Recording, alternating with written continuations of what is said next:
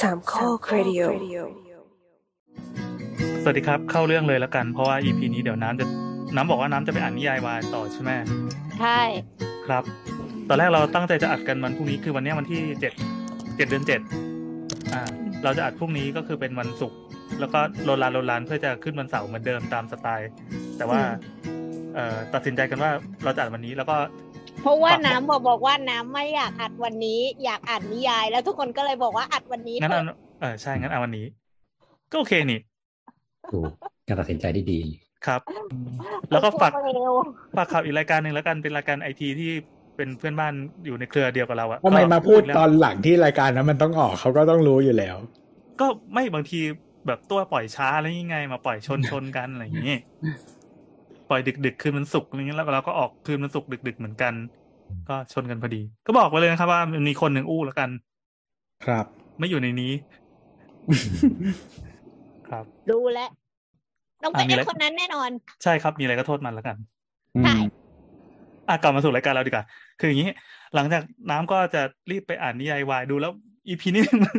ไม่ไม่พร้อมไงไม่รู้อะแต่ก็พร้อมนะ เพราะว่าเรามากันสี่คนแล้ว แนะนำตัวก่อนแล้วกันตามอาวุโสครับ สวัสดีครับ พี่โอครับพีพีโอมาเสียงดีด้วย แอนครับ น้ำค่ะ ตัวครับ ครับ แล้วเดี๋ยวไม่แน่ใจว่าบนจะเข้ามาหรือเปล่าเห็นบอกว่าติดสาย แต่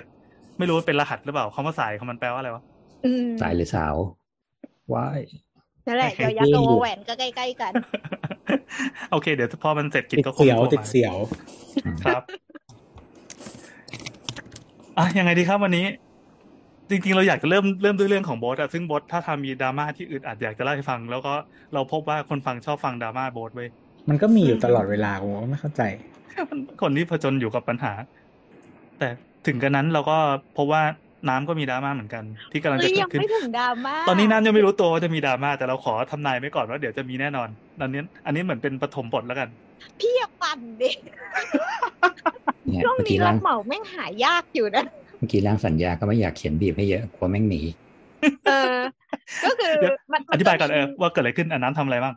มันก็มีข่าวดีอะนะก็คือแบบว่าเราเพิ่งได้รับเหมาที่ เดี๋ยวดิเองต้องบอกก่อนว่าคุยรู้จะทำอะไรอยู่ๆก็มารับเหมารับเหมาอะไรเลยโอเคโอเค ต้องเกรินไปที่ EP หลายร้อย EP ก่อนก็คือเออเราอะจะทำต่อเติม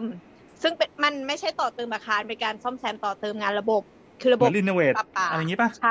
ใช่อ่าใช่รีโนเวทรีโนเวทอาคารพะอาคารพาณิชย์กี่ชั้นอานะคารพาณิชย์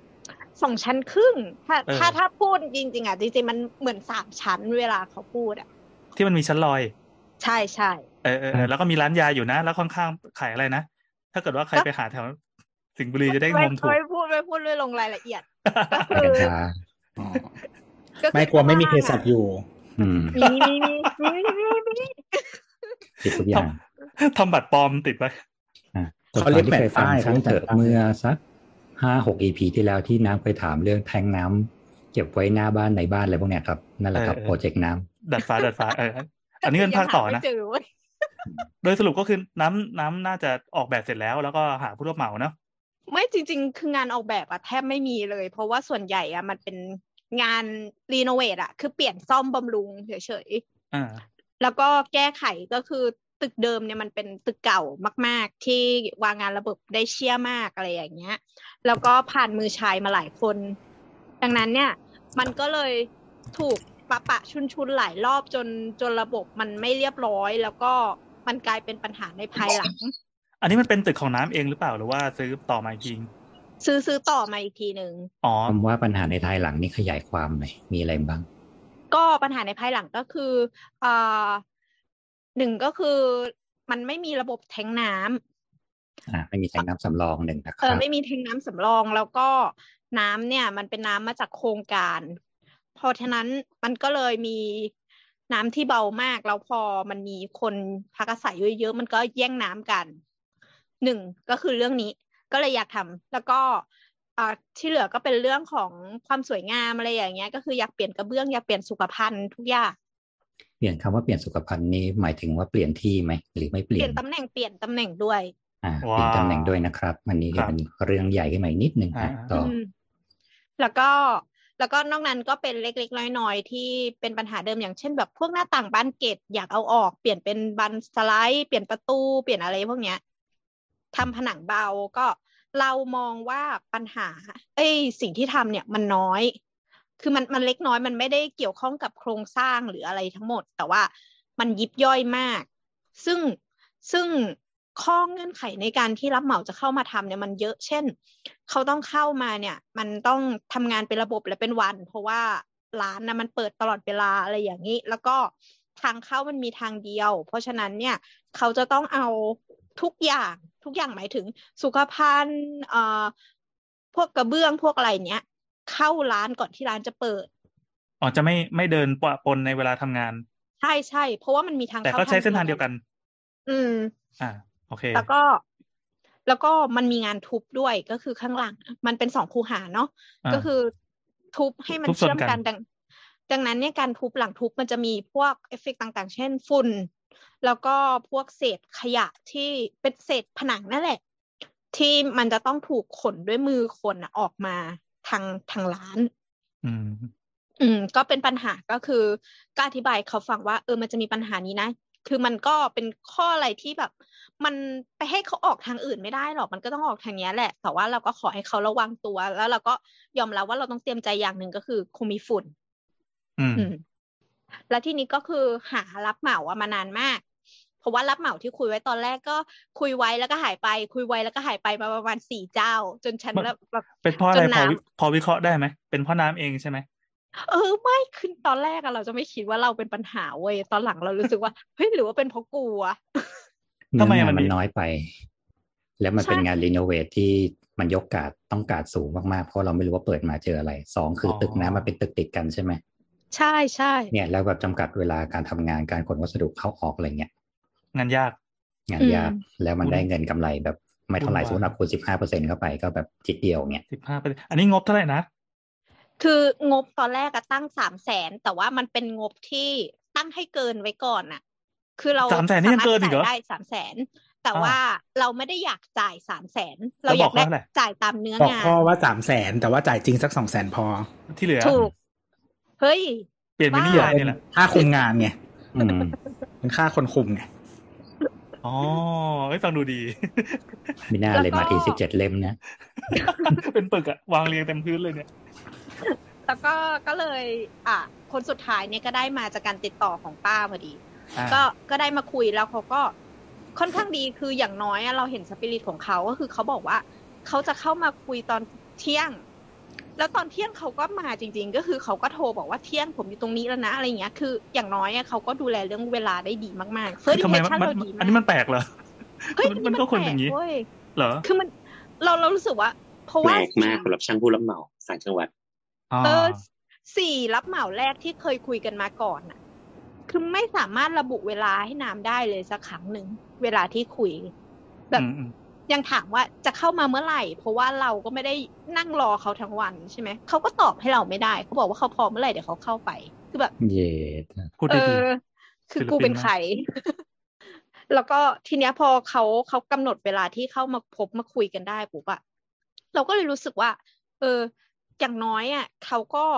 มีความตั้งใจที่อยากจะได้งานนี้จริง ๆ แล้วก็พอคุยกันเรื่องสโคปงาน วันนั้นน่ะเขาก็คือเขาเป็นรับเหมาที่เป็นเป็นรับเหมาอะแต่ว่าคนที่ทำเรื่องระบบประปา อย่างที่บอกว่างานเนี้ย มันมีระบบประปาเยอะเขาก็ให้ช่างประปามาคุยกันนะอีกรอบหนึ่งก็คือวันรุ่งขึ้นตอนเย็นอ๋อก็รับมาเหมาคุยนี่แล้วก็รับบอกเหมาที่เป็นรับเหมาแปลว่าแต่ว่าเขาเหมือนแบบว่าทำเฉเขาพาะจะงานมีอิฐหินปูนทรายปะ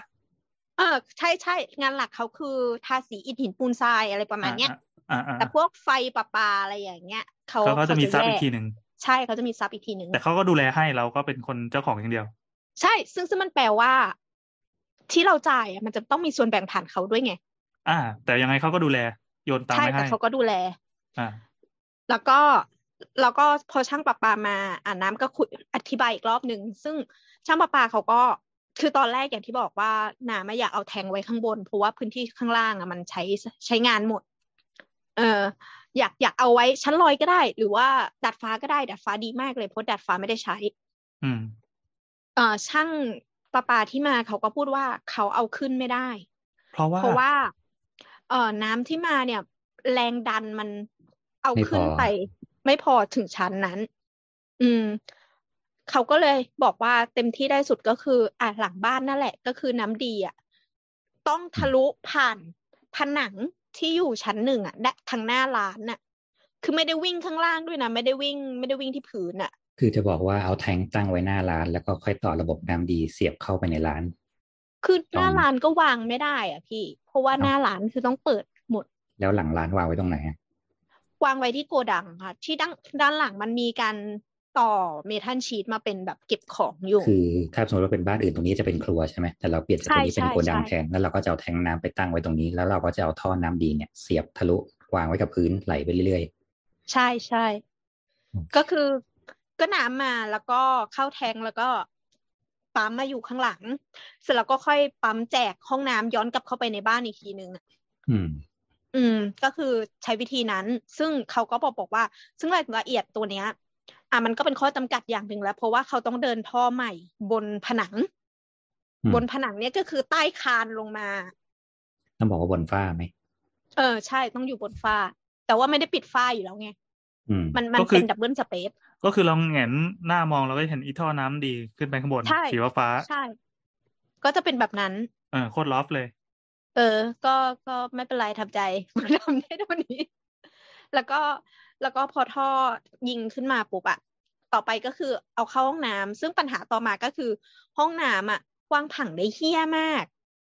คือแบบปกติอะตามเซนส์ปกติเราเปิดประตูมาเจอซิงค์อืมอะนี่คือปกติเลยแบบ ถ้าเป็นห้องน้ำที่อยู่แบบอาคารพาณิชย์ ห้องน้ำยาวๆ แคบๆยาวๆ อะ เปิดมาเจอซิงค์อะทางขวาหลังประตูจะเป็นชักโครก แล้วก็ถ้ามีมีพื้นที่สำหรับ อาบน้ำสักหน่อยหนึ่งมันจะอยู่ริมอีกด้านหนึ่ง แต่อันเนี้ยเปิดมาเจอชักโครกเลย แล้วชักโครกตลกมากชักโครกตั้งอยู่กลางห้องแล้วก็แบบหันหน้าหันหน้าปะทะทุกคนที่เดินผ่านแล้วพอมันเป็นห้องน้ำที่อยู่ใต้บันไดปุ๊บอะมันก็ไม่มี มันก็ไม่มีเอ่อที่เปิดไอ้พวกดูดอากาศหรืออะไรใช่ไหมเพราะว่าอีกด้านหนึ่งมันเป็นห้องแอร์มันก็เลยต้องปิดหมด อืม ก็เลยต้องปิดประตูห้องน้ำไว้ตลอด มันก็อัเลนยนี้จะอับอันนี้เพดานเฉียงเฉียงๆด้วยปะเพดานเพดานใต้บันไดด้วยใช่อ่าก็เฉียงเฉียงๆจะเป็นแหลมๆที่มีแมงสาบอยู่เยอะไม่ไม่มี เพราะฉะนั้นไม่การมีที่เขาตั้งแบบนี้คือเขาหลบเพื่อหลบ slope ใช่ไหมใช่ใช่เราเราเข้าใจว่าเขาหลบ slope แต่คือมันไม่ได้จำเป็นขนาดนั้นหนูลองไปยืนแล้วก็มันจะมีความลึกของใต้บันไดหน่อยที่เรารู้สึกว่าเสียดายเพราะสุดท้ายแล้วอะมันทำอะไรไม่ได้ เอๆอม แล้วก็ก็เลยแบบต้องเปลี่ยนเปลี่ยนจุดของสุขภัณฑ์ย้ายก็ส้วมย้ายส้วมครัทีบเนี้ยอย่างที่เรารู้กันไปว่า ไอ้พื้นห้องน้ำอะมันเป็นพื้นเท พื้นพื้นเทแปลว่าอะไรอะเป็นเป็นพื้นที่ต้องเทในที่อะปกติพื้นปกติที่เราอยู่ห้องนอนห้องนั่งครัวห้องนั่งเล่นเนี่ย มันเดี๋ยวนี้มันเป็นพื้นสำเร็จหมดแล้ว ซึ่งอ๋ออัอันเนี้ยเป็นก็เป็นพื้นสำเร็จด้วยเหมือนกัน มันมันจะเป็นกระบะกระดานปูนเรียงเรียงๆกันใช่ปะ แล้วก็ใช่โปะข้างใช่บน แต่พื้นเทก็คือเอาเอากระบะไปก่อเอาปูนไปปื๊ดปื๊ดใส่เหล็กใส่อะไรข้างใน ใช่ใช่เป็นแบบอ่านั้นอ่าโอเคนี่คือพื้เป็นนเทพื้นหล่อในที่ใช่ไหมครับ วิธีการที่พอเราบอกว่าโอ้ยจะเปลี่ยนตำแหน่งสิบเซนยี่สิบเซนเนี่ย ช่างกุมหัวนะ เพราะว่าอ๋อเข้าใจละพร้อมเจาะไม่ได้ใช่ไหมใช่มันเจาะไม่ได้ เจาะเจาะไม่ได้หนึ่งก็คือมันต้องใช้วิธีขุดขุดขุดท่ออะสองก็คือตำแหน่งท่อที่อาจจะเปลี่ยนใหม่เนี่ย มันก็เพิ่ม เพิ่มพื้นที่ที่เขาต้องขุดอีกเพราะวางท่อตรงไหนก็ต้องแหกตรงนั้นไปด้วย ใช่ และอิเล็กแล้ตะวแกรเขางก็ข้างล่างต้องดูก็ได้ด้วย เขาต้องดูคือทิศด้วยนะว่า ไอ้ท่อเมนหลักของท่อโสโครกหรือท่อน้ำดีเนี่ย มันวิ่งไปทางไหนอย่างห้องห้องที่น้ำอธิบายเนี่ยที่มันอยู่ใต้บันไดเนี่ย มันวิมันมันอยู่อีกด้านหนึ่งของประตูทั้งหมดเลย เพียงแต่ว่าการวิ่งของมันอะสเปะสปะ มันแล้วมันก็มีท่อที่ อยู่ในผนังไม่ได้ใช้แล้ว แล้วก็ปิดตายแล้วก็มีท่อเดินลอยออกมาข้างนอกด้วยเท่าก็คืที่อฟังเท่าที่ฟังมานี่คือชั้นหนึ่งอะโหดมากเลยนะ เพราะว่ามันต้องเปิดพื้นแบบชนิดที่ต้องขุดลงไปในดินเลยอะโอ้เพราะเราไม่ไม่ใช่สามารถชั้นหนึ่งจำธรระรมบบดา ชั้นบนก็แบบนี้ ไม่ คือชั้นบนน่ะ มันลอยนึกออกไหม เราสามารถอ่าจัดการใต้ท่อได้ แต่ชั้นเนี้ย พอมันแหวกพื้นลงไป เราไม่สามารถเอามือล้วงลงไปแล้วแบบจับท่อมาจ้ำกันเสียบปุ๊บได้ เพราะฉะนั้นพื้นห้องน้ำทั้งหมดต้องทุบออกหมดเลยอ๋อ แล้วเขาจะต้องหาแนวท่อทั้งหมดใหม่ เพื่อจะดูว่าท่อน้ำทิ้ง มันจะต้องเสียบเข้าท่อท่อส้วมเดิมแหละเพราะไม่งั้นน่ะมันจะต้องขุดทางบ้านเลยเพื่อไล่หาแนวท่อส้วมเพื่อไปลงถังแซดเดิมอืมอืมอ่าเพราะฉะนั้นสิ่งใช่นี้เขาทำได้ก็คือเขาต้องแบบทุบพื้นห้องน้ำชั้นหนึ่งทั้งหมดออก แล้วขวานดินตรงนั้นนะลงไปหมดเลย เพื่อจะไปจ้ำกับแนวระบบท่อใหม่คืออาจจะต้องตัดยิ่งไอ้ตรงใต้บันไดที่เป็นสโลปอะมันยิ่งทำงานไม่ได้นึกออกไหมเพราะฉะนั้นมันต้องขุดลงไปอ่า แล้วก็หาตำแหน่งแนวท่อใหม่เพื่อไปเสียบจ้ำเข้ากับแนวท่อของท่อน้ำทิ้งเดิม ท่อซอยเดิมแล้วก็ท่อเวสเดิมทั้งหมด โอ้ฟังดูเป็นเคสใหญ่นะ เป็นผ่าตัดแล้วใหญ่อยู่ค่อยนะเออพอฟังอย่างนี้แล้ว เอองบที่ว่ามาเริ่มแบบเริ่มสมเหตุใจสมผลร้ายแล้วกับล่ะเขาแล้วใช่ไหมเองเองสวยมากมีหน้าแล้วผู้รับเหมาถึงหนีเออไม่แปลกใจแล้วเราคือเราผู้รับเหมาสี่รายที่ผ่านมาฟอฟังถึงเรื่องนี้ปั๊บกลับกันหมดเลย เอเอออพเอออพอพอคิดไปพอแล้วได้ก็ยินแบบเคสว่าเป็นชั้นหนึ่งแล้วแบบย้ายซ่วมในแบบชีฟหายแล้วอะแล้วชาวบ้านเขาทำไงกันให้ทุให้มันราคาถูกกวันนี้พี่มีโซลูชันไหมครับ ยกแท่นก็แปลว่าแทนที่จะเป็นระดับพื้นเดิมก็เอาปูนไปก่อปุ๊บ แล้วก็เดินท่อในอ่าตำแหน่งครับที่อ่าวางอ่าเติมสองคือหาซ่วมที่ออกผนัง แล้วเดินซ่วมท่อที่ออกลอย อ๋อที่ที่แล้วมันค่อยไปเสียบลง ที่ขี้มันไปออกข้างหลังแทนจะออกข้างล่างใช่ไหมใช่ซึ่งรุ่นแบบนี้มีน้อยมากแต่ปกติตามคอนโดเขาก็รุ่นใหม่ๆบางที่เขาก็ทำกันเพราะว่าเขาขี้เกียจมีปัญหาเรื่องซ่วมลงไปขี้หลบห้องใส่ข้างล่าง แต่มันแพงนี่ส้มผละส้มผนังนั่นไงคุณมีเงินเท่าไหร่นะเออมันมันแพงกว่าส้มธรรมดา มันต้องใช้ระบบ flush ด้วยไงมันต้องเป็นแบบระบบสูดฟึบเข้าไป เพราะมันใช้ gravity ดึงไม่ได้ เอออืว่ะม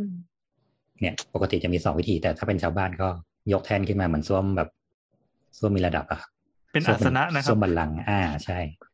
เริ่มรู้สึกเข้าไปผิดกับเขาแล้วเริ่มรู้สึกผิดที่ไม่ตอบเฮ้ยถ้าเขารับทำได้ก็คือทำได้อืมเขารับหน้งานทำได้เว้ยที่ไม่ได้ส้มบัลลังก์ก็คือนั่งยอง เออได้เป็นนั่งยองเอาขอเน้นคำว่าเขารับทำนะ แต่เขายังไม่ได้ทำนะเออใช่อย่าอย่าอย่าเพิ่งปั่นแล้วค่อยไปว่าหน้างานอีกที เพราะเราก็ไม่รู้หรอกว่าเปิดมาแล้วแบบข้างล่างมีอะไรที่มันแบบสวีสวือกว่านี้ไงเออเออเปิดมาส้วมท่อไม่มีครับพี่ชิบเขาก็คิดว่าแบบหนีตอนไหนดี อะแล้วไงน้ำอันนี้อะโอเคเราเห็นเราเห็นเคสส้วมแล้วฟังดูแล้วปวดหัวแทนรุ่นผู้รับเหมาก็คือผู้จุอันกุมหเนี้รืยอเปล่าใช่ใช่ก็คือเขามาดูแล้วเราก็อธิบายปัญหาทั้งหมดของเขาแล้วแล้วเขาก็อธิบายกลับมาว่าเขาจะแก้ยังไงแล้ว สีหน้าเขาเปลี่ยนไหมเวลาน้ำพูดว่าเคสเรามีอย่างเงี้ยเขายืนเท้าเอวอยู่หน้าร้านประมาณสิบนาทีอะยืนแล้วสูบบุหรี่แบบอัดรัวๆเลยปะไม่ไม่ไม่อ๋อร้านยาอัดไม่ได้ แล้วทีเนี้ยเราก็ตกลงกันเรื่องเงินคือเออคร่าวๆอะหนูก็หงาย หงายการ์ดไปว่าเออหนูมีแผนว่าประมาณสามแสนนะแต่ว่าหนูต้องบอกก่อนว่าเนี่ยคือการประเมินด้วยสายตาของหนูเอง อืม ซึ่งคนจ่ายเงินก็คือพ่อจ้ะทีเนี้ยหนูก็ต้องทำเป็นร่างทรงร่างทรงของพ่อด้วยอะไรอย่างเงี้ยเออหนูก็เลย บอกไปบอกว่า โอเค เดี๋ยวให้พี่ไปตีราคาก่อนแล้วเราเราค่อยมาคุยกันตกลงกันอีกรอบหนึ่ง ซึ่งวันลุงประมาณถัดไปประมาณสองสามวันน่ะเขาก็ตีราคากลับมา แต่ว่าเขาบอกเงินเป็นปากเปล่า ไม่ได้มีใบ BOQ อะไรมาให้ดู ก็คือเขาก็บอกบอกว่า เขาว่าจะตีราคาทั้งหมดสามแสนหนึ่งหมื่นซึ่งซึ่งมันเกินงบที่คิดไว้เหมือนกันอะตอนเราต้องเล่าบรรยากาศตอนนี้กันคือพี่โอยอยู่ก็ยิ้มขึ้นมาด้วยทำทำหน้าแบบ เหมือนมันก็ต้องมีอะไรแน่เอออะเดี๋ยวอะน้าต่อน้าต่อ ก็คือสามแสนหนึ่งหมื่นแล้วนามก็ พูดบอกว่ามันเกินงบที่วางทิ้งไว้มาก คือสามแสนเนี่ย เป็นงบหลวงรวมรวมๆที่ ถ้าถ้าทำสามแสนเนี่ย แปลว่ามันต้องดีมากในความคิด อันอ๋อเนี้ยนี่สามคืแสอนหนึ่งหมื่ตั้นงไว้เวอร์ชันเกรดแบบฟูลเต็มที่ละสามแสนใช่ใช่พี่ยังแล้วเปิดมาสามแสนหนึ่งนี่มันเหมือนใครเปิดก่อนแพ้ป่ะเออใช่เออเหมือนเล่นเกมไพ่อ้ยเราเปิดบอกใช่วงเงินก่อนไง พอเราเปิดวใช่งเงินเสร็จใช่ปั๊บเขาก็จะแบบว่าโอเค งั้นเดี๋ยวกูแบบ เพิ่มอีกบวสักกนิดนึงเพิ่มแล้วแบบ โอเค พอน้องต่อเดี๋ยวพี่ลดให้เหลือสองแสนแปดซึ่งจริงๆกูคิดไว้อยู่ที่ประมาณสองแสนอะไรอย่างเงี้ยนึกออกไหมเฮ้ยราคามันขนาดนี้เลยเหรอไม่โอ้ยความเหี้ยกลัวของน้ำคือ การที่โดนผู้ชายปฏิเสธมาทั้งหมดสี่ครั้งแล้วอะนี่ไงนายหมดความมั่นใจอะ เออ เราหมดความมั่นใจเว้ยอ๋อพอพอมีแผลคนมีแผลเขาไปยืนยืนเท้าเอวอยู่หน้าร้านน่ะ เราเลยรีบหงายการ์ดว่าเราอะฟูเงินเขา พี่คะหนูไม่อยากถูกปฏิเสธแล้ว ก็คือใช่เปิดเอาเลขเงินฟาดหัวเปิเขาดเปิดเลขจริง อะเขาก็ต้องก็ต้อง go over เลขนั้นอยู่แล้วเพราะเธอเขารู้ว่าเธอไม่มีทางเลือก คือต้องบอกต้องบอกคนฟังก่อนว่างาน renovate เป็นงานที่ตีราคายากเออมันสามารถทำในงบได้ตั้งแต่แสนเดียวยันสามแสนนึกออกปะในงานเดียวกัน ในงานเดียวกันสมมติว่าแบบอะน้องมีแสนเดียวใช่ไหมงั้นพี่เดินท่อร้อยหมดเลย ไม่ต้องอ่าถูกไม่ต้องกรีบไม่ต้องนั้นไม่ต้องนี่แต่พี่ปูกระเบื้องให้ใหม่แต่แบบเดินท่อเท่าที่จำเป็นอะนี่ก็ตัดงบได้ละ ถ้าแบบฟูสามแสนใช่ไหมพี่ก็ทำเตรียมสามแสนได้เดี๋ยวพี่ทุบรื้อทั้งหมดใหม่เดี๋ยวพี่เจาะคานได้ด้วยเลย เสริมเหล็กทำนั่นทำนี่เนี่ยในสามแสนนึกออกปะอืมแล้วเราก็ไม่อืมสามารถตอบได้ว่าพี่หนูไปเช็คมาแล้วมันทำไม่ได้ ซึ่งเขาบอกว่าเมื่อกี้น้องงานมันยากพี่ต้องแคว้นคืนพื้นทั้งหมดแล้วแบบเนี่ยไม่มีใครทำเลยนะพี่ต้องไปจ้างช่างพิเศษมาทำทำตอบไมได้หมดไหมแหละมุกว่ากันไม่วะควรเขาก็โชว์ performance ได้เนี่ยเออพี่ต้องแบบหาคนมาหนีบเหล็กเลยนะน้องไม่งั้นเดี๋ยวพอทุบซี้ซั้วเดี๋ยวแบบทะลุไปถึงข้างบ้านขึ้นมา พังขึ้นมานะยุ่งเลยนะ เนี่ย อะขู่คุณจะคุยกล้าคุณจะกล้าตอบไหมล่ะว่าแบบไม่พี่หนูรู้หนูเก่งหนูแบบ ผู้รู้ผู้ตื่นผู้เบิกบานเดี๋ยวหนู educate พี่ให้ฟังอะไรเงี้ยก็ไม่ได้ใช่ไหมเอาใบรับเอาไอเนี้ยรูปรับปริญญามาโชว์ไม่ไม่คือก่อนหน้านี้จะบอกเลยว่า ไม่ไม่เคยแสดงตัวเองเลยว่าอยู่ในวงการนี้อ๋อนี่ไงยิงแล้วใหญ่เออนึกออกไหมเอออะต่อครับ คือคือก็การเลยการเปิดว่ากูรู้กับกูไม่รู้ว่ามันก็จะเป็นคนละมาตรกันด้วยใช่ไหม ใช่ใช่แต่เพราะแต่ที่น้ำน้ำไม่กล้าป็นคนเปิดทำเพราะกลัวเขาหนีไงป็คโง่ใช่ไหมล่ะอ๋อกลัวคนนี้อ่าอ่าอ่าเขาจะนี่น้าแสดแม่งยอมตัวเต็มที่เลยอะอ๋อเออคืเพอยราะอมว่าผลเต็มดีที่ว่ะแล้วทีนี้ก็คือเขาก็บอกว่าสามแสนหนึ่งหมื่นน้ำก็บอกอ่าอุ้ยนายก็บอกโอ้โหไม่ได้หรอกพี่ คือสามแสนเนี่ยที่พูดไปอะก็คือตึงมือ ก็คือบอกเขาไปว่า ราคาเนี้ยคือตึงมือแล้ว ตึงมากๆด้วย แปลว่ามันจะต้องน้อยกว่านี้ หนูก็เลยถามเขาไปว่างั้นสามสามแสนหนึ่งหมื่นเนี่ย มันมีงานไหนที่เป็นก้อนใหญ่มั่ง คืออยากจะรู้ ให้ให้เขาพูดปากเปล่านี่คือการคุยโทรศัพท์อืมเขาก็เลยพูดบอกว่า มันมีงานเมทัลชีทที่อยากจะเปลี่ยนหลังคาหลังบ้าน ไอ้ที่บอกอะแหละ ที่ตั้งแผงอะอืมเขาบอกบอกว่าตัวเนี้ยสามหมื่นเพราะว่าวัสดุอะมันขึ้นราคาเยอะมาก เหล็กเนี่ยขึ้นราคาประมาณห้าสิบเปอร์เซ็นทั้งทั้งๆที่ทั้งทั้งๆที่หลังบ้านตรงนั้นนะคือประมาณยี่สิบตารางเมตรอะ อืมอืม ประมาณยี่สิบสามสิบตารางเมตรประมาณเนี้ย ขอขอราคาคร่าวๆหน่อยครับอ่าสมมติว่าเราอยากทำหลังคาเมทัลชีตอันนี้ตอบแบบนึกปุ๊บตอบได้ทันทีนะตารางเมตรหนึ่งมันควรจะประมาณเท่าไหร่ ต้องถามว่าโครงหลังคามันต้องรื้อหมดเลยเหรอ ใช่ใช่ไม่ต้องรื้อหมดเลย โครงหลังคาเดิมเป็นอะไร โครงหลังคาเริ่มเป็นเหล็กซีอ่าสารทัด อ่า เนี่ย แล้วโครงเหล็กนิดรื้อทำถ้วยอะไรอะนั่นน่ะสิ เราคือสามารถซอยแค่แปรมาอย่างเดียวได้นี่ในระยะหนึ่งเมตรเมตรได้เพ ราะว่าน้ำหนักของเมทัลชีตกับน้ำหนักของไอกระเบื้องหลอนคู่เมทัลชีตโดยรวมยังน้อยกว่ากระเบื้องหลอนคู่อีกนะอ๋อแต่เดิมเอเป็นอเป็นกระเบื้องเนาะพอรื้อกระเบื้องออกก็เอาเฉพาะกระเบื้องออกแล้วก็เอาเราอีเหล็กแปรเอาแต่แล้วว่าไอ้สีโยโลกข้างบนไอ้น้ำมันไปตัดราคาอีกแล้วนะขอไปลดราคานะ ไม่ได้เอาไม่แปรได้เอาไปเดี๋ยวก่อนด้วยไงกูทำสัญญาแล้วเออซึ่งนั่นหมายความว่าเราจะเก็บโครงสร้างเหล็กเดิมไว้ แล้วก็เราจะลงแต่แปรอย่างเดียวเอออืมตามระยะ ซึ่งระยะเหล็กรวมแปรสมมตินะอะถ้าเป็นเมื่อก่อนเจ็ดร้อยห้าสิบก็ได้รวมค่าแรงรวมแบบ ใส่ฟินิชชิ่งใส่นั่นนี่ อันนี้คือเสร็จสรรพเปิดตารางเมตร เปิดตารางเมตรอะซึ่งอ๋อบอกอะ750ขึ้นอีกห้าสิบเปอร์เซ็นต์อะตีให้เป็นพันสองพันอะพันสองสิบสองสามสามหมื่นหกอะก็สมเหตุสมผลได้อยู่อ่า ถือว่าเขาไม่หลอกนะแต่นี่คือ full team นะ แต่นี่คือแบบต้องแบบ fullทีมฟูลเก็บทีมร้อยเก็บร้อยรั่วเก็บนั่นเก็บนี่เลยนะอืมอืมเพราะสมมติว่าถ้าสมมติว่าเราบอกว่าเรารื้อโครงเหล็กด้วยอะขายเหล็กคืนนะพี่ เออ เออ ต้องขายเหล็กคืนนะ คือบอกบอกคนฟังเลยก็ได้ครับ ถ้าสมมติว่าที่บ้านเป็นโครงเหล็กเลยแล้วเขามีช่างมาเปลี่ยนหลังคาแล้วบอกว่าเฮ้ยผมต้องรื้อออกทั้งหมดอะไรเงี้ยแล้วอยู่ๆเขาเก็บเหล็กเราไป เราโดนแล้วนะครับ เราต้องบอกว่าโครงเหล็กเราเราขายคืนมันช่างขายให้คืนดูเลได้ยเท่าไหร่อะก็ก็แล้วแต่ว่าราคาเขาจะให้เท่าไหร่ สมมติว่ากิโลแบบสามสิบกว่าบาทแบบกิโลละยี่สิบอะไรเงี้ยสิบห้าตรงนี้เราต้องได้เงินคืนหรือเอาไปหักกับค่าส่วนอื่นเพราะเขาสามารถเก็บไปขายได้ทันทีอ๋ออืมอืมอืมหลายบ้านจะโดนเพราะว่าบางทีแบบทุบบ้านเก่าแล้วก็เอาแบบไปสร้างเลยอะไรเงี้ย อ่าพี่เดี๋ยวผมขนไปทิ้งให้หมดเลยโอ้ได้ได้ครับอะไรเงี้ยโอ้โครงอลูมิเนียมกูก็เก็บโครงเหล็กหลังคากูก็เก็บปูนไปกูยังไปทุบเอาเหล็กเส้นรูดทำไมนะครับกูก็ไปขายโอ้ยจริมันงเป็นรายได้หนึ่งรายแล้ได้วหกูนึ่งสุดท้ายก็เอาไว้เอาเอาปูนพวกเนี้ยไปบดบดบดเสร็จปั๊บมาพี่เดี๋ยวผมถมหลังบ้านให้ฟรีก็เอาไอ้เหล็กเอาปูนหาเนี่ยมาถมหลังบ้านให้มีที่ทิ้งด้วย มีที่ทิ้งด้วยอยู่ที่บ้านนั่นแหละจบพอพี่พูดเรื่องนี้นึกถึงเรื่องหนึ่งเลยยังไงครับ คือหลังบ้านนะมันเป็นโกดังเก็บของใช่ไหมอ่า แล้วเขาก็เดินมาเขาก็เจอลังกับพวกถุงกระสอบอะเยอะมากเลย แล้วเขาก็พูดบอกว่ามันขายได้นะอะไรพวกเนี้ย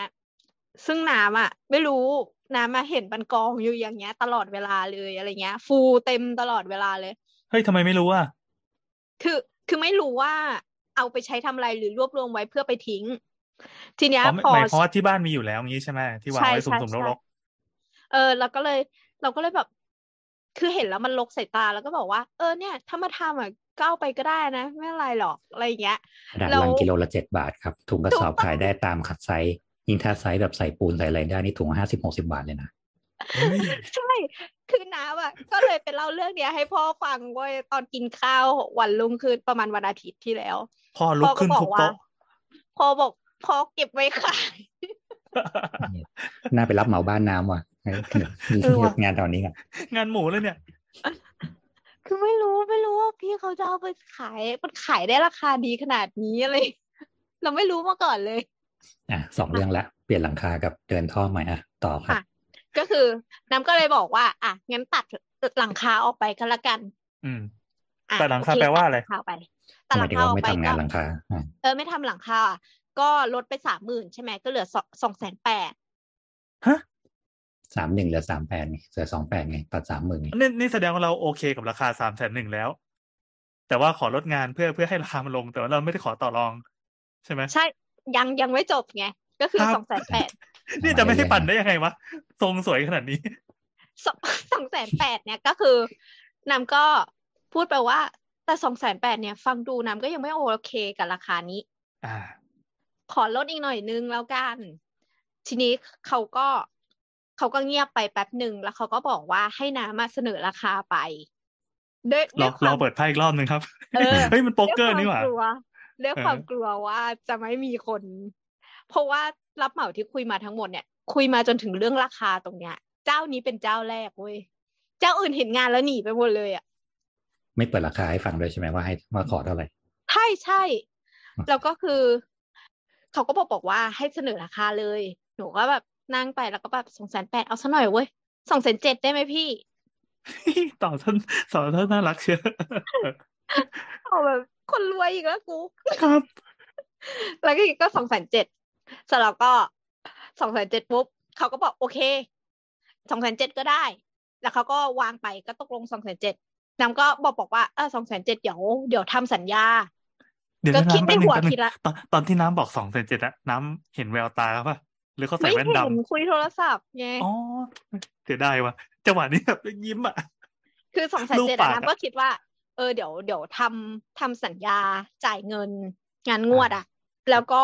แบ่งให้มันแบบให้ให้งานมันเสร็จแล้วงวดสุดท้ายอะเป็นก้อนใหญ่ อะ คิดคิดแค่ คิดแค่นี้ แล้วก็แล้วก็จนเมื่อประมาณเมื่อวันสองวันก่อนอะที่เราคุยคุยกันในกลุ่ม ก็คือมีพี่ซีอะคุยกันเรื่องพี่ซีก็จะเปลี่ยนหลังคาทำหลังคา แล้วก็มีรับเหมามาเสนอราคาสองอัน อะไรอย่างเงี้ยอ่าแล้วก็คุยกันเรื่องเคสพี่ซีคุยคือเคสประมาณพี่ว่าซีประมาณว่าอ่าคุณคุณซีก็เป็นเป็นเพื่อนอีกคนหนึ่งแล้วก็เขาจะทำงานรีโนเวทเหมือนกัน แล้วมีผู้รับเหมาที่ประมาณว่ายังไงเดียเสนอมาสองเจ้าแข่งกันงี้ใช่ไหมเขาก็เลยเอาเหมือนใบเสนอราคาของทั้งสองเจ้าที่เขียนด้วยลายมือลงบนกระดาษเนี่ย เอามาถามว่าเฮ้ยอันไหนที่มันดูสมเหตุสมผลมากกว่ากัน อันหนึงแพง อันหนึงถูก แต่อันอืมที่อันที่แพงลายมือสวยกว่าปะวะไม่ใช่อันที่ถูกอะไรมือสวยกว่า อ๋อครับ แต่ว่าแล้วเราแต่ว่าเราเหมืเสอนนอว่าเราขเรางชอบอะคนไม่ที่เป็นลายมือสวย ใช่ คือเขาไม่ได้ทำใหม่เขาเขาเหมือนซ่อมแซม แล้วก็มีประกัน อืม อีกเจ้าหนึ่งเออก็คือเปลี่ยนใหม่หมดเลย อะเราก็พูดถึงเคสพี่ซีเสร็จแล้วก็พูดถึงพี่ติงลี่ครับพี่ติงลี่ก็ทำห้องน้ำใหม่อยู่เหมือนกัน ซึ่งพี่ติงลี่เป็นห้องน้ำใหญ่แล้วก็ เหมือนมีหลายงาน แล้วพี่ติงลี่ก็บอกว่าพี่ติงลี่อะเขาทำห้องน้ำขนาดยี่สิบตารางเมตรเนี่ยหนึ่งห้อง แต่ว่ามันจะมีแบ่งย่อยเป็นห้องน้ำห้องอาบน้ำห้องอะไรอย่างเงี้ยเออก็คือรายละเอียดเยอะแล้วก็ของพี่ติงลี่อะเริ่มงานแล้ว ก็จะมีอ่าหน้างานให้ดูอ่าซึ่งสเราถานก็ดูว่าสถานการณ์ก็คือ พอพอน้ำบอกว่าไอ้ยน้ำทำคนนู้นคนนี้ก็บอกว่าเอ้ยเราก็มีงานรีโนเวทที่กำลังทำอยู่เหมือนกันก็เหมือนเอามาแลกเปลี่ยนกัน น้ำก็ใช่ เหมือนสไลด์ไป educate อะไม่ไม่เชิงไป educate ก็คือแบบเอ้ยเราก็แบบวิจารณ์ว่า เฮ้ยดูจากรูปแล้วเขาก็ตัด ตัดกระเบื้องดีนะ อะไรอย่างเงี้ยกระเบื้องเสียหายเออกระเบื้องมันมีลายโดนตัดแล้วลายมันเสียหายต้องซื้อเผื่ออะไรเงี้ย เราก็แบบเหมือนไปเซลเขาอะเซลแบบหยอกหยอกให้เขาใจไม่ดีอะเร็วไม่ได้คิดว่าจะเจอกับตัวเอง เสร็จแล้วฟังไว้นะพี่ครับติงลี่เรื่ก็องเวรมากรรมบอกว่า ที่เขาทำอะเขาทำแค่สองแสน เขาทำถูกเออเออเออเสร็จแล้วพอเราอ่านว่าพี่ติงลี่ทำเองสองแสนเอ้ยทำสองแสนห้องน้ำยี่สิบตารางเมตรคือน้ำแบบแบบฟูบเลยแบบ เอ๊ะอืมเดี๋ยวนะแล้วแล้วต้องบอกด้วยว่างานคุณแพติงลี่เนี่ย งานคุณติงลี่เขาใช้วิธีว่าถึงขั้นก็ต้องขุดพื้นแล้วก็วาง layer ของแบบระบบซับประปาใหม่ด้วยเลยนะ ใช่ใช่อ่ามาถึงตรงนี้ก่อน มาถึงตรงนี้ไอ้ตองสองแสนเจ็ดนี้ก่อน เขาได้เขียนไหมครับว่าสองแสนเจ็ดที่ว่า cover งานอะไรบ้าง มีรายการอืมเป็นลายลักษณ์อักษรมาให้ดูแล้วหรือยังรไม่วมถึงมีขนาดครับและพื้นที่ โอ้ยเนี่ยครับอืมพี่ซื้อของสองแสนเจ็ดโดยพี่ยังไม่รู้เลยว่าพี่ทำอะไรบ้างเนี่ยครับ พี่ถามหน่อยว่าถ้าสมมติว่าพี่ไปเกิดอะไรขึ้นมาเนี่ย เขาได้อัดหรือพี่ได้อัดเสียงไว้ไหมครับว่าสองแสนเจ็ดที่ว่าเนี่ยผมตกลงกับคุณว่าผมจะทำอะไรให้คุณบ้างบ้าง เดี๋ยวตอนเซ็นสัญญาจะให้เขาเขียน มันควรได้ก่อนสิโว้ยเพื่อเราจะได้มารู้ว่าแบบก้อนนี้ทำอะไรก้อนนี้ทำอะไรนี่หออกไหมสนุกว่ะเดี๋ยวให้เขาเขียน เขียนมาก่อนเขียนมาก่อนบอกว่าเขียนพร้อมไอตัวร่างสัญญาเนี่ย ขอให้เขียนเนื้องานแทรกมาด้วยว่าแบบมีรายการทั้งหมดกี่รายการ แล้วรายการในแต่ละรายการทำอะไรบ้างปริมาณปริมาณเท่าไหร่เออมันจะยากนิดนึงอะพี่ เพราะว่าเขาเป็นช่างชาวบ้าน เออเออไม่อย่างช่างชาวบ้านเราเขียนใส่กระดาษเลยนี่ก็เหมาะอืมสำหรับช่างชาวบ้านก็คือ อย่างน้อยก็คือว่าเข้าใจตรงกันนะอืมเออ ไม่ใช่ว่าแบบเดินท่อ กูก็เดินท่อไง เดินท่อลอยๆ ใช้ได้ไม่ได้ไม่รู้กูกระเบื้องกูก็ปูกระเบื้องเนี่ยนึกออกเปล่าหรือว่าแบบอืมเอ้า อันนี้ไม่ได้ตกลงครับคุณน้ำถ้าทำเพิ่มผมคิดถึงห้าพันนะผมบอกแค่ว่าผมจะทำไอ้นี่ให้ แต่ผมไม่ได้บอกว่าผมจะไอ้นี่ให้เฮ้ยนี่นี่ตายเรื่องนี้กันมาเยอะแล้วนะกับวันที่แบบตกเออได้ครับพี่เดี๋ยวผมแบบ ทำใหม่ให้เนียบเลยอย่างเงี้ยแล้วพอถึงหน้างาน เออ ผมได้รวมงานฝ้าพี่ งานฝ้าผมขออีกสองหมื่นไม่งั้นพี่ก็อยู่เงี้ยโล่งๆอะไรเงี้ยเฮ้ยอันนี้ไม่ได้ขู่นะแต่อันนี้เรียกว่าเป็นการเพย์เซฟก่อนในช่วงแรกก่อนที่ใช่จะกระจายใช่เงินก้อนไปเพราะไม่งั้นก็ปลอบใจก็กันกลัวกลัวเออเหมือนกัน เพราะว่าถ้าเกิดเราไปเขียนอะไรมากอะคือเก็ตเพราะว่าชาวบ้านเขาจะกลัวเข้าใจการเข้าที่ใจเราไปดูแง่ เพราะฉะนั้นก็เลยให้เขาเขียนเองไงว่าเขาจะทำอะไรบ้างนี่บอกเปล่าอ่า เราไม่ได้เขียนให้เขาแต่เราให้เขาเขียนมา ว่าคุณทำอะไรบ้างแล้วก็ค่อยต่อรองทุกอันว่าแบบเฮ้ยอันนี้รวมโอ้ยอันนี้โอเค อันนี้ไม่โอเคเออเพราะว่าอันเนี้ยเพราะว่าอันเนี้ยก็ทำกับช่างชาวบ้านตลอดที่นี่สลายเยอะบางคนเป็นไทยใหญ่ด้วยซ้ำก็ใช้วิธีว่าให้เขาพูดมาแล้วเดี๋ยวเขียนให้เลย แล้วก็แบบโอเคนะ ตามนี้นะ แล้วก็เซ็นกันหรือแบบอะไรก็ว่าไปอย่างนั้นมันมีคุณก็บอกไปเลยว่ามันเป็นเรื่องความปลอดภัยของคุณนะไม่งั้นเกิดคุณทำแล้วแบบเราแบบขอนั้นขอนี้เพิ่มเดี๋ยวคุณแบบไม่ได้ตกลงกันไว้ก่อนคุณจะเสีย เอาเขาเป็นหลักอย่าเอาเราเป็นหลักว่าแบบเดี๋ยวฉันจะเสียนึกออกอืปะมมันจะดูเหมือนเราเป็นคนแบบโอ้อีนี่ขี้จะจังว่าแบบนั่นก็จะเอาเออนี่ก็จะเอาอะไรเงี้ย กับสองก็คือ ตอนเนี้ยยังหาผู้รับเหมาไม่ได้ แต่สามแสนยังอยู่กับเรา แต่ถ้าเราจ่ายไปแสนหนึ่งแล้วแล้วเขาก็ไม่อยู่อะ เงินก็ไม่ได้อยู่ผู้รับเหมาก็ไม่อยู่คันนี้พ่อฆ่าแกแน่นึกออกไหมเอออืมแล้วเราก็ต้องหาผู้รับเหมาใดอยู่ดีโดยที่งบเหลือสองแสนแล้วเนี่ยของเดิมแม่งทะลุทุบทะลุไว้แล้วด้วยห้องน้ำชั้นหนึ่งใช้ไม่ได้อีกกันเนี่ย ชีพหายโอ้ยเออเราตอนนะเครียดแล้วเนี่ยก็ไม่ต้องคือเครียดดิไม่ต้องเครียดจะไม่ได้ทำอะไรเลยพอ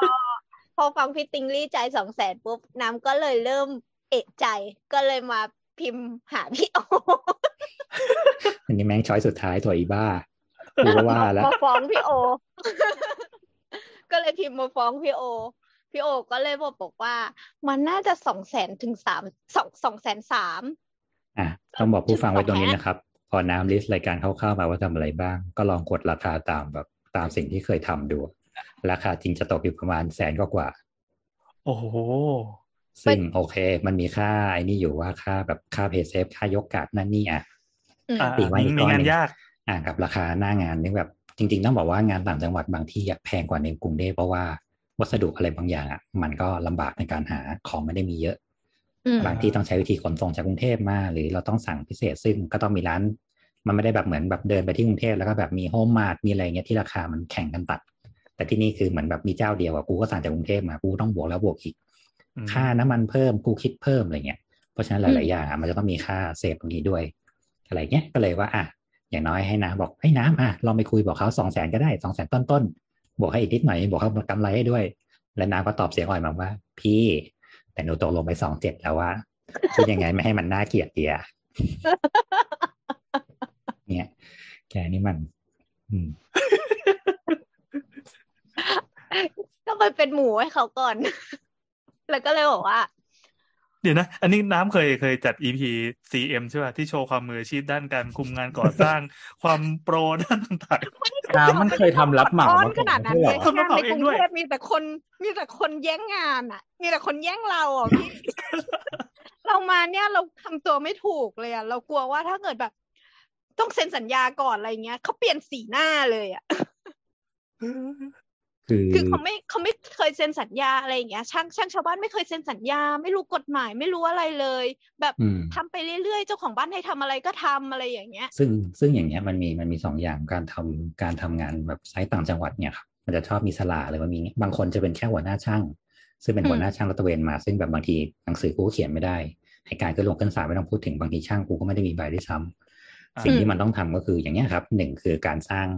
แต่เราเองก็ต้อง save ตัวเองด้วยกันว่าในเมื่อเขาไม่มีอะไรเลยอะการที่เขาจะหายตัวไปก็ง่ายมากเหมือนกันเช่นอาชีพหายแล้วอืมกูย้ายไปอยู่ชัยนาทก็ได้อย่างเงี้ยจบ อันเนี้ยก็คือตามไม่ได้ละเพราะฉะนั้นสิ่งที่เราควรมี play safe ไว้อีกอย่างก็คือ อย่างน้อยก็มีกระดาษเขียนเป็นลายลักษณ์อักษรก็ยังดีว่า งานนี้ตกลงกันทำอะไรบ้าง ในระยะเวลาเท่าไหร่แล้วสองก็คือเวลาคุยอะก็แบบต้องตะล่อมเลยอืมนั่นแหละ ก็เลยปรึกษาพี่โอว่า จะไปพูดยังไงไม่ให้น่าเกลียดให้เขาลดเงิน เนี่ย ก็ได้ข้อสรุปมาว่าให้เอาพ่อมาอ้างอ๋อเพราะว่าการมีผู้ใหญ่บางทีอะ การเราสามารถแบบเฮ้ยพี่หนูก็อยู่ข้างพี่นะหนูช่วยเต็มที่เต็มที่เลยแต่พ่อแม่งเบรกนี่หรอกไหมอ่าใช่ใช่ช่างก็จะเกิดความรู้สึกว่าใจชื้นนะโอเค อย่างน้อยกูแบบ หลอกอีนี่ได้คนหนึ่งละเออจริงๆก็หลอกได้ไม่ใช่เหรอเรามีคือช่างเราไม่ได้ใจชื้นมันเป็นเรื่องจริง เรามีพวกอยู่อะไรเงี้ยเออแต่ว่าเราใช้วิธีว่าเราต้องค่อยๆดู เพราะว่าตอนนี้ก็เลยคุยงานไปว่าในเมื่อถ้าเราแบบเปิด เปิดราคาสูงไปแล้วว่าเพราะฉะนั้นสิ่งที่เราควรได้ก็คือ ในเมื่อเราจ่ายได้อะเราก็ควรได้งานที่เราครบ เพราะฉะนั้นการกำหนดว่าแบบในเนื้องานที่เราจ่ายไปแล้วเราได้เนื้องานครบตามนี้จริงๆอะอันนั้นนะควรเป็นสเต็ปต่อไปที่เราต้องโฟกัสละเรื่องเงินอะอืมมันเลยอืมมันเลยสโคปไปละเออในเมื่อเราหาช่างไม่ได้เราต้องเต็มใจจ่ายเท่านี้ก็จ่ายเท่านี้แต่เราก็ต้องได้เนื้องานเท่านี้ อืมเออซึ่งนึกออกปะบางทีสัญญา มันมันไม่ค่อยช่วยหรอกบางทีต้องบอกว่าสัญญาบ้านเราอะสัญญารับเหมาอะไรพวกเนี้ยครับ ฟ้องร้องในแง่ของการกฎหมายอะไม่ค่อยคุ้มไม่ค่อยเกิดอืมเพราะว่ากว่ามันจะแบบมีระยะเวลาในการดำเนินการในการตรวจสอบพยานนั่นนี่อะไรเงี้ยบางทีมันเสียเงินค่อนข้างมากอืมแล้วมันมีความรู้สึกว่าแบบ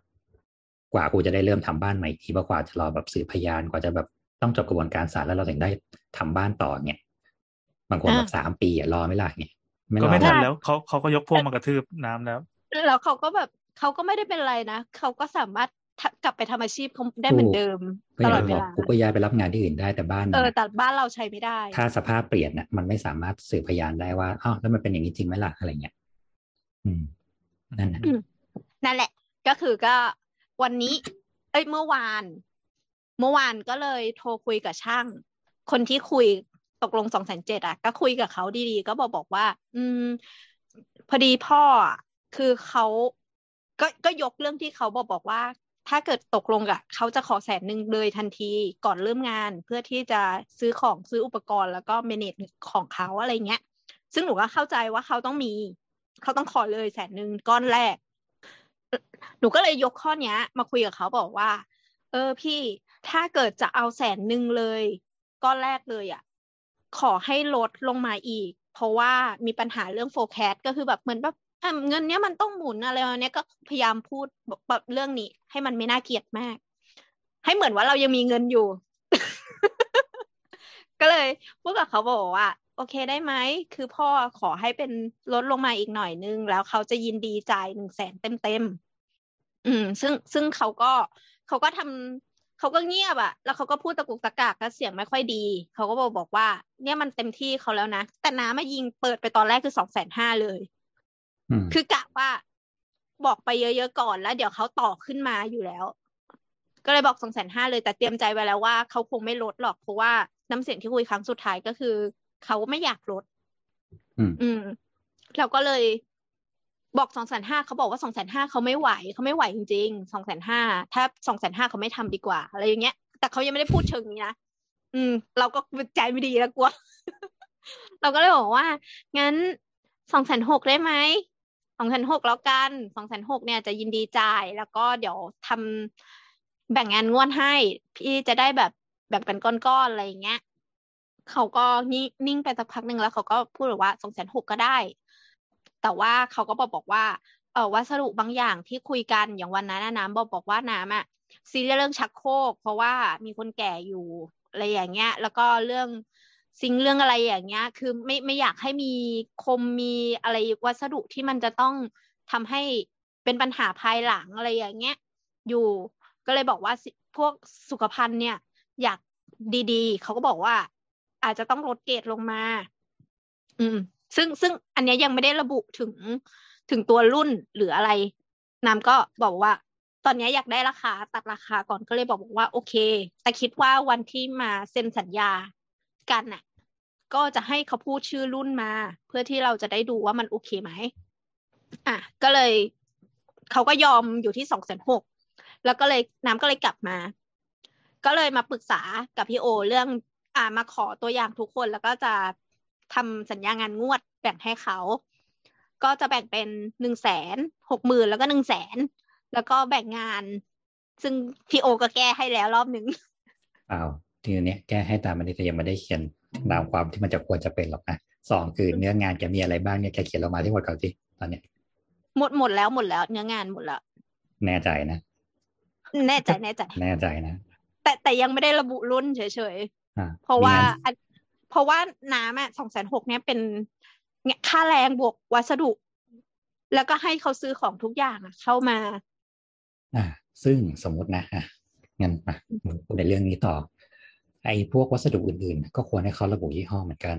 เช่นอืมเขาใช้ปูนอะไร ปูนกาวที่จะติดให้อะปูนกาวอะไรค่ะเป็นต้น เออสองคืองานสีอะมีไหม เออ มีมีนิดนึงมีนิดมีเดียวจริงแน่ใจนะว่านิดเดียวๆนิดเดียวเพราะว่า เออเอาดีแต่เออแต่อะไรวะห้องน้ำเดิมอะตรงที่มันทาสีอะมันดีอยู่แล้วไง มันไม่อ่าค่อยมีปัญหาๆ แล้วคิดว่าตอนทำตอนทุบตอนฝุ่นตอนนั้นตอนนี้อะมันไม่ต้องทาใหม่ใช่ไหมเต็มที่หนึ่งกระป๋องอะอะไม่อันนี้อันนี้ถามก่อนเพราะว่าสิ่งที่มักจะขาดก็คือหนึ่งงานสีเนาะเพราะว่าบางทีต้องขัดลอกใหม่ลงใหม่อะไรเงี้ยครับ ราคามันมีอยู่สองพวกงานฝ้างานอะไรเช็คดีๆนะเพราะว่าพอเวลาเดินทีเดินท่อใหม่อะไรใหม่แล้วแบบของเดิมมันเป็นตึกแถวที่มันไม่มีฝ้าถูกต้องไหมใช่ค่ะ อืม ก็เลยมันจะมีเรื่องฝ้าไม่มีเรื่องฝ้า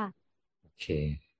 เพราะงั้นก็ดูแนวจบสีจบอะไรดีๆ เพราะว่าอย่างกระเบื้องแนวจบกระเบื้องความสูงกระเบื้องปูเท่าไหร่ อะไรพวกเนี้ย เนี่ยคืออมสิ่งที่ต้องการก็คือว่าให้ตกลงกันก่อนเซ็นสัญญาคือ ปริมาณเนื้องานจริง ๆ ที่จะทำเพราะสิ่งเนี้ยมันควายกันได้ว่าผมบอกทำแต่ผมไม่บอกทำสูงเท่าไหร่ ผมปูให้สูงเมตรเดียวเนี่ยในราคาเนี่ยพอคุณไปลดหมื่นหนึ่งเนี่ยขึ้นมาเนี่ยเขาก็สามารถพูดได้นึกออกปะแล้วเขาไม่ผิดด้วยนะเพราะเขาบอกว่าในสัญญาเขียนแค่ว่าปูกระเบื้องกูก็ปูกระเบื้องลงไงแต่กูไม่ได้บอกปูสูงเท่าไหร่อืม เดี๋ยวเปิดเวิร์ดแล้วเนี่ยเดี๋ยวแก้ไม่ตอนนี้เขียนใส่กระดาษก่อนก็ได้น้ำจดก่อนเลยก็ได้ว่าเนื้องานไล่ไล่ดีๆ ว่าอะไรอืมก่อนอะไรหลัง แล้วก็แบบเขียนพยายามเขียน cover ให้มันหมดอะอย่างได้บอกเนี่ยอย่างในสัญญาสมมติว่าเมื่อกี้ตัวอย่างสัญญาที่น้ำส่งมามีแค่เนื้องาน แต่ว่ามันมีคำว่าแล้วเสร็จ ซึ่งนั่นหมายความว่าเขาเอากรีดแค่ก่อก้อนเดียวเขาก็เบิกได้นะอืมเพราะกลุ่มไม่ได้บอกให้ผมเสร็จอะผมอยากเบิกตอนนี้ผมก็เบิก อ่า อะไรพวกเนี้ยครับ คือบางทีพวกพวกคำพวกเนี้ยมันเป็น wording ที่แบบ บางทีแบบเราไม่ทันคิดถึงอะแต่ในเนื้อทางกฎหมายมันแพ้นะอืมโอเคเออกับสองนึกผมปริผมมาณผมงานถามมาตรฐานหน่อยว่า อย่างอันเนี้ย คือช่างต่างจังหวัดเขาทำเป็นเรื่องปกติปะหรือว่า ก็ก็ไม่ได้ใช้ไม่ได้มีระบบอะไร ต้องสองอย่างคือหนึ่งคือสมมติอย่างเนี้ยเป็นช่างที่แบบช่างทั่วไปช่างต้องบอกว่าช่างบางที่คืออย่างอย่างต่างจังหวัดมันจะมีช่างที่เป็นหัวหน้าช่างเคยทำงาน แล้วก็วันดีคืนดีก็มีทีมอ่าฉันก็พร้อมรับงานขึ้นมา ก็คือแบบไม่ต้องมาพูดถึงเรื่องกระบวนการทางศาลหรือแบบหนังสือสัญญาอะไรทั้งสิ้นเนี่ย ไม่มีรู้อืมแค่ว่าทีมนี้เอาแปดหมื่นทีมนี้เอาเจ็ดหมื่นทีมนี้หกหมื่นรวมกันสักแสนห้าอะกูขอกินหัวคิวสักแสนหนึ่งไอ้พี่อะทำสองแสนห้าเหมาพวกระบบเดี๋ยวผมทำให้อืมอืมซึ่งอันเนี้ยก็ต้องคุยกันตั้งแต่ก่อนที่เขาจะได้เงินว่าแบบไอ้คำที่ว่าทำให้เนี่ยมึงทำอะไรบ้าง ซื้อของให้อืมอะซื้ออะไรซื้อแบบเกรดประมาณไหนอิฐก็คืออิฐไซส์นี้นะไม่งั้นบางทีได้แบบ ผมซื้ออิฐแดงให้ แต่วันนี้ได้อิฐเจ็ดเซนมาพรุ่งนี้ได้อิฐสิบเซนมาอะไรเงี้ยอืมอิฐเผาแห้งบ้างไม่แห้งบ้างไปซื้อแบบเหมาเป็นอิฐแบบไม่สุกดีอะไรเงี้ยครับ เป็นอิฐที่ว่าโดนน้ำก็ร่วนแล้วเนี่ยซึ่งอาจจะตกแบบก้อนละบาทอิฐธรรมดาก้อนละสามบาทอะไรเงี้ยมา มันก็ต้องมีมีนิดนึงอะว่าแบบเออขออิฐให้มันได้คุณภาพนะ ผู้ว่าจ้างมีสิทธิ์ที่แบบไม่เอาอิฐนี้ก็ได้นะอะไรเงี้ย อืม แต่ต้องมีเหตุผลอันสมควรอะไรเงี้ยครับ ก็ต้องคุยแหละจริง ๆ มันคือการบริหารการเรื่องคุยอย่างเดียวเลย กับช่างที่มันไม่เป็นหลักษณะคำสอนสองคือถ้ามันเป็นผู้รับเหมาอ่าผู้รับเหมาราคาจะสูงหน่อยแต่อันเนี้ยเราสามารถเขียนเป็นหนังสือได้ ว่าเราต้องการอะไรไม่ต้องการอะไร หรือแม้แต่เขียนคร่าวๆก็ได้ว่าปูน ขอเป็นปูนที่อ่าไม่ระบุยี่ห้อก็ได้ว่าเผื่อคุณแบบมีเครดิตกับแต่ละที่ไม่เหมือนกันคุณสามารถไปเอาของที่ไหนมาก่อนได้เนี่ยแต่สมมติว่าเป็นงานปูกระเบื้องทับ ขอเป็นปูนที่ไว้สำหรับปูกระเบื้องทับเท่านั้นอืมเพราะมันจะมีปูนทรายที่ไว้สำหรับปูกระเบื้องธรรมดา ปูนกาวที่แบบเป็นปูนกาวเฉยๆไม่ได้กันซึมใดๆทั้งสิ้น หรือเป็นปูนทรายที่ไว้สำหรับปูทับได้ แต่เป็นปูทับแบบกระเบื้องไซส์เล็ก แต่กลัวมาปูไซส์ใหญ่อะไรเงี้ยครับ มันมีอยู่เราต้องเราเราต้องแบบ save ตัวเองตรงนี้เหมือนกันว่าแบบอืยี่ห้อไหนก็ได้ไม่ว่านะแต่ต้องเป็นปูนกระเบื้องสำหรับไซส์เท่านี้เท่านั้น ยาแนวต้องเป็นกันซึมเท่านั้นลงปูกระเบื้องพร้อมลงยาแนวอะไรเงี้ยบางทีคือมันเดี๋ยวดูเหมือนคนแบบยุ่งยากอะแต่ว่าเขาสามารถเล่นแง่ได้ทั้งหมดเช่นแบบผมบอกปูกระเบื้องผมไม่ได้บอกผมลงยาแนว พี่ไปหาคนลงยาแนวสิครับ ผมลงยาแนวไม่เป็น อ๋อ นั่นแสดงว่าการกลับมาของน้ำในครั้งนี้เวลาไปเผชิญหน้าช่างอะคือต้องบอกว่าเราได้ไปพยายามอย่างที่สุดแล้ว แต่ว่าพ่อเราไม่ยอม พ่อเราอ่าเก่งด้านกฎหมายพี่มากเลยอะไรอย่างนี้ เขียนเถอะพอดีพอดีแบบพ่อเขาเพื่อนเขาถามว่าเนื้องานเป็นยังไงบ้างพ่อเลยมาถามหนูอะไรไม่เงี้ยใช่แค่พ่ออย่างเดียวนะมีเพื่อนพ่ออีกด่ามึงเยอะจังวะอ้างไปเถอะอ้างไปเถอะอ้างไปเถอะอ้างอะไรก็ได้ที่เหมือนแบบผู้ใหญ่ไม่สบายใจอะเออฟังดูคือดีแบบเออผมไม่อยากช่วยเต็มที่หนูว่าอยากช่วยพี่เต็มที่แต่แบบเอ้ยพี่เขียนเนื้องานให้หน่อยพ่อบอกว่าเนื้องานพี่มีอะไรบ้าง เพื่อนพ่อแบบอยากดูเพราะว่าเขาเหมือนอยากทำเหมือนกัน ใช้วิธีนี้ครับ เพื่อนพ่ออยากทำเหมือนกัน พ่อโอเคกับเจ้าพี่แล้วแต่ว่า เออ เพื่อนพ่ออยากทำเหมือนกันเพื่อนพ่อเลยแบบว่าเอ้ยราคาเนี้ยทำอะไรบ้างพี่เขียนเออเนื้เอาองานของให้หหน่วาอยนมาล่อเออเออนี่ทุกคนอันนี้แหละก็จะเป็นเวลาเขาจะหลอกงานเราเขาก็เอาของหวานมาล่อมกันแหละใช่ครับเราจะบอกอืมว่าในฝั่งฝั่งของคนที่ทำงานอะเวลาเจอลูกค้าเงี้ยก็จะกระตุกปากนิดนึงละ เอองานถ้านี้แบบว่าจะมีงานต่อไปให้ลดใช่ราคาใช่หรืออะไรเนี่ยนั่นคือใช่แค่คำหวานคำลวงเฉยๆเราก็ต้องแล้วใช้สิ่งเดียวกัน แล้วทำไมเขาจะไม่รู้ล่ะว่านี่คือการโกหกไม่ไม่เจอแต่ว่าบ่อยมกแต่ว่าในกรณีเนี้ยคือเราเราทำตัวแบบหลงตัวมาตลอดแล้วไงนึกออกไหมอ๋อการที่เราจะแหวงกัดบ้านฉันเล็กจะๆเห็นน้อยๆน้ำนะทำตัวเหมือนหมูมาตลอดการที่เราจะแหวนั้งนกัดไม่ได้เล็กๆทำตัวน้อยๆไม่เป็นไรนับไม่ได้แสดง เออ ก็คืออย่างน้อยมันก็บอกว่าเออพี่เขียนแบบรายการให้หน่อยพ่อแบบพ่ออยากได้อะไรเงี้ยก็อย่างน้อยเขียนประกอบสัญญาก็ยังดีเออ นี่คือเออพ่อทักมาอย่างนี้ก็ได้อ๋อะอไม่ต้องหลจะอกได้ลวงจะได้รู้องเลลทยราคาไว้ถ้าเกิดว่าเออจะได้รู้เลทของพี่ไว้พออะไรดีเงี้ยพอดีพราะว่าเพื่อนย่างพ่อเพื่อนพ่อที่เป็นนิติเป็นทนายความเลยเขาไม่อยาก็กบอกดูไม่เพื่ต้ออนงพ่อไม่ที่เป็นอย่าญาอติย่าไปกับแม่อ๋อเอาห้ามพูดเรื่องกฎหมายห้ามพูดเรื่องกฎหมายอย่าพูดเรื่องกฎหมายต้องบอกว่าเออแบบอ่าพอดีแบบมันมีคนพ่อเพื่อนพ่อทำแบบตึกทำอะไรบ่อยอะไรเงี้ยอ่าเออพ่อก็อยากเก็บมันแบบเป็นราคาไว้อะไรไว้อะไรเงี้ยเขียนไปอ่าเลยเขียนประกอบบอกประกอบสัญญาให้พ่อสบายใจก็ได้เออเนี่ยพอเออพี่เขียนเสร็จปั๊บเซ็นสัญญาปั๊บเนี่ยเงินชิ่งชิ่งๆเข้าแสนหนึ่งจบ พี่จะได้หนีอืมสะดวกเดี๋ยวพูดอย่างนี้ดิเซ็นชื่อใครก็ไม่รู้เนี่ยไม่ใช่ชื่อกูด้วยไงน้ำน้ำลองพูดตามบทเมื่อกี้ดิอะเราเป็นผู้รับเหมาแต่กูตะกักแน่เลยอะน้ำไม่โป๊ะแตพี่กคะพอดีพ่อที่เป็น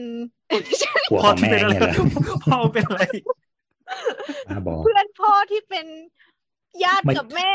ไม่ต้องพูดไม่ต้องอะไรก็ได้ก็บอกว่าพ่อพี่แบบเขียนรายการให้พ่อหนูหน่อยอะไรเงี้ยเออพ่อหนูถามว่าโอเคสัญญาเนี้ยเขียนรายการอะไรบ้างเขียนรายการที่พี่จะทำให้พ่อหนูหน่อยเออพ่อหนูอยากเห็นเอาแค่นี้พออะเนี่ยสั้นได้แล้ววันนะวันที่เซ็นสัญญาเนี่ยคือต้องเอาพ่อไปเก็บด้วยนะ ไม่ใช่แบบพ่อนั่งอยู่แล้วก็พ่อบอกกูห้ามไม่ห้ามรู้กูไม่ได้ขอ หรือไม่ก็บอกว่าลุงลุงหนูเป็นสสก็ได้อ๋อไม่ต้องไม่ต้องไปทำให้เขาไหวตัวทันสิวะอ๋อโอเคโอเคเดี๋ยวเล่นแรงไปเฮ้ยมันคือเกมโป๊กเกอร์ชัดๆเลยว่า เออ คือแบบถ้าถ้าเกิดมันเป็นรับเหมาที่แบบเขาเป็นบริษัทเขาเป็นระบบเขามีแบบการจ่ายภาษียังชัดเจนอะไรอย่างเงี้ยคือเรารู้สึกว่า พอเราคุยแล้วมันจะมาแบบปุ๊บปุ๊บปุ๊บคือซีเรียสที่สุดคือเขาทำงานตามสเปคที่เขาบอกหรือเปล่าแค่นั้น ไม่แต่ถ้าเป็นบริษัทอย่างนั้นนะก็เคยมีปัญหาเรื่องพวกนี้นะเพราะการค่ะที่แบบเขียนง่ายๆเหมือนเฮ้ยเข้าใจตรงกันแต่กลายเป็นว่าพอหน้างงานเสร็จปั๊บเนี่ย ซื้อปูนแบบยี่ห้ออะไรก็ไม่รู้มา เราไม่รู้จักผู้รับเจ้าของบ้านไม่สบายใจเนี่ยอ่าเฮ้ยพี่ซึ่งผมมันก็อยากได้มีตาปัเสืญอหาอยู่ดีเฮ้ยน้องราคานี้พี่ซื้อเสือให้ไม่ได้ ถ้าซื้อเสือพี่ต้องบวกตารางเมตรเพิ่มนะแล้วเราไปจะบอกกล้าไปบอกเจ้าของบ้านไหมล่ะอืม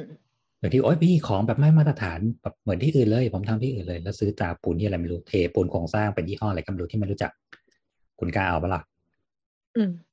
แต่ถ้าพี่จะเอาราคาแบบ SCG เอาอะไรอย่างเงี้ย ผมต้องบวกเพิ่มอีกสามหมื่นนะกล้าบอกเจ้าของบ้านไหมล่ะ ไม่ได้แล้วสิเราเซ็นไปแล้ว เออใช่ไง นี่ไง สิ่งที่แบบพยายามเซฟไว้แล้ว มันมีหลายงานที่ต้องแคนเซิลงานกัน ระหว่างทางแล้วเคลียร์ลิงกันตั้งแต่แบบโครงสร้างเพราะเรื่องแพพวกเนี้ย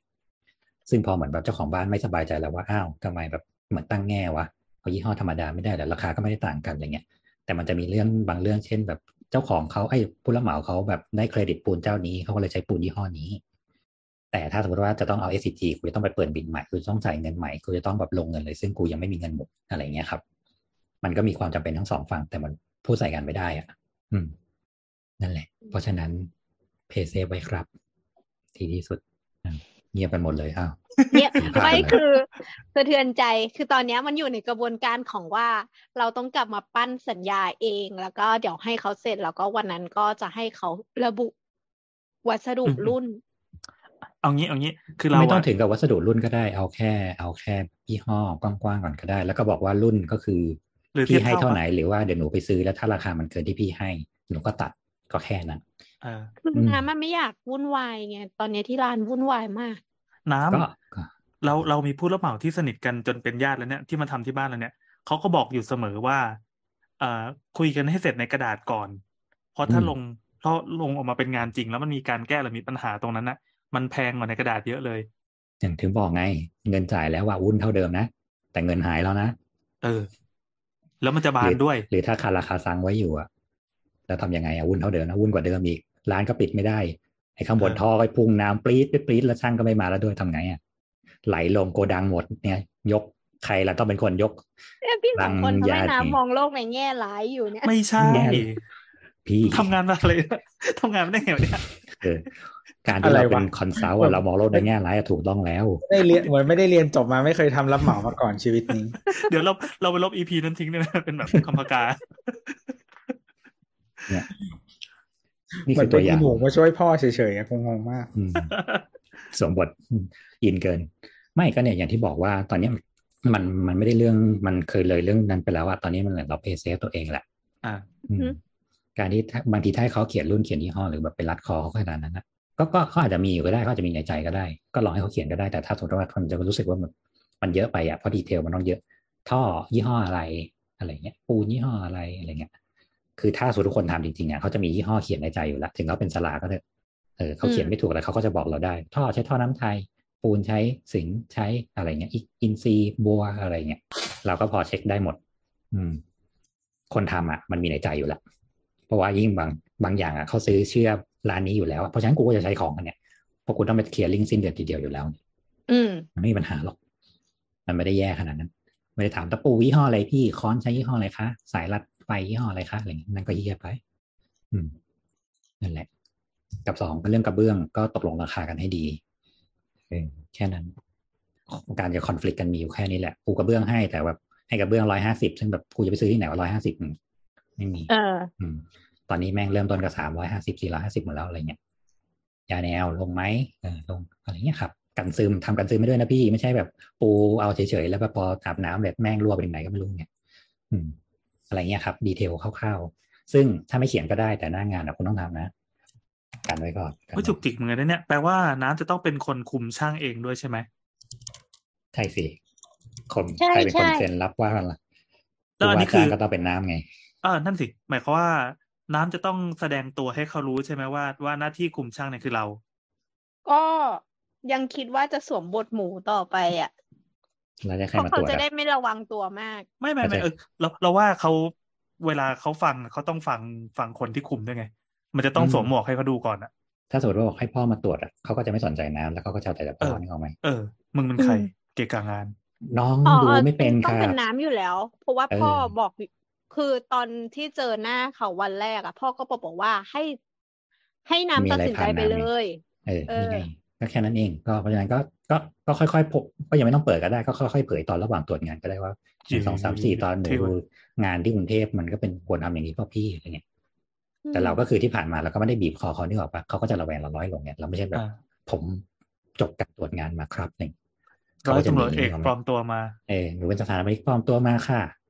อะไรเงี้ยอืม ซึ่งอมัย่านงปที่ลอบมอกเนียว่านมากเลยนะ ซึ่งอย่างที่พี่บอกเนี่ยว่าน้ำดูออกแล้วแหละว่างานนี้โอเคหรือไม่โอเค หน้างาน ถ้าผ่านงานมาแล้วอะกลัวกลัวแต่ว่า คือตอนเนี้ยพูดตรงๆว่ากลัว กลัวเขาทิ้งงาน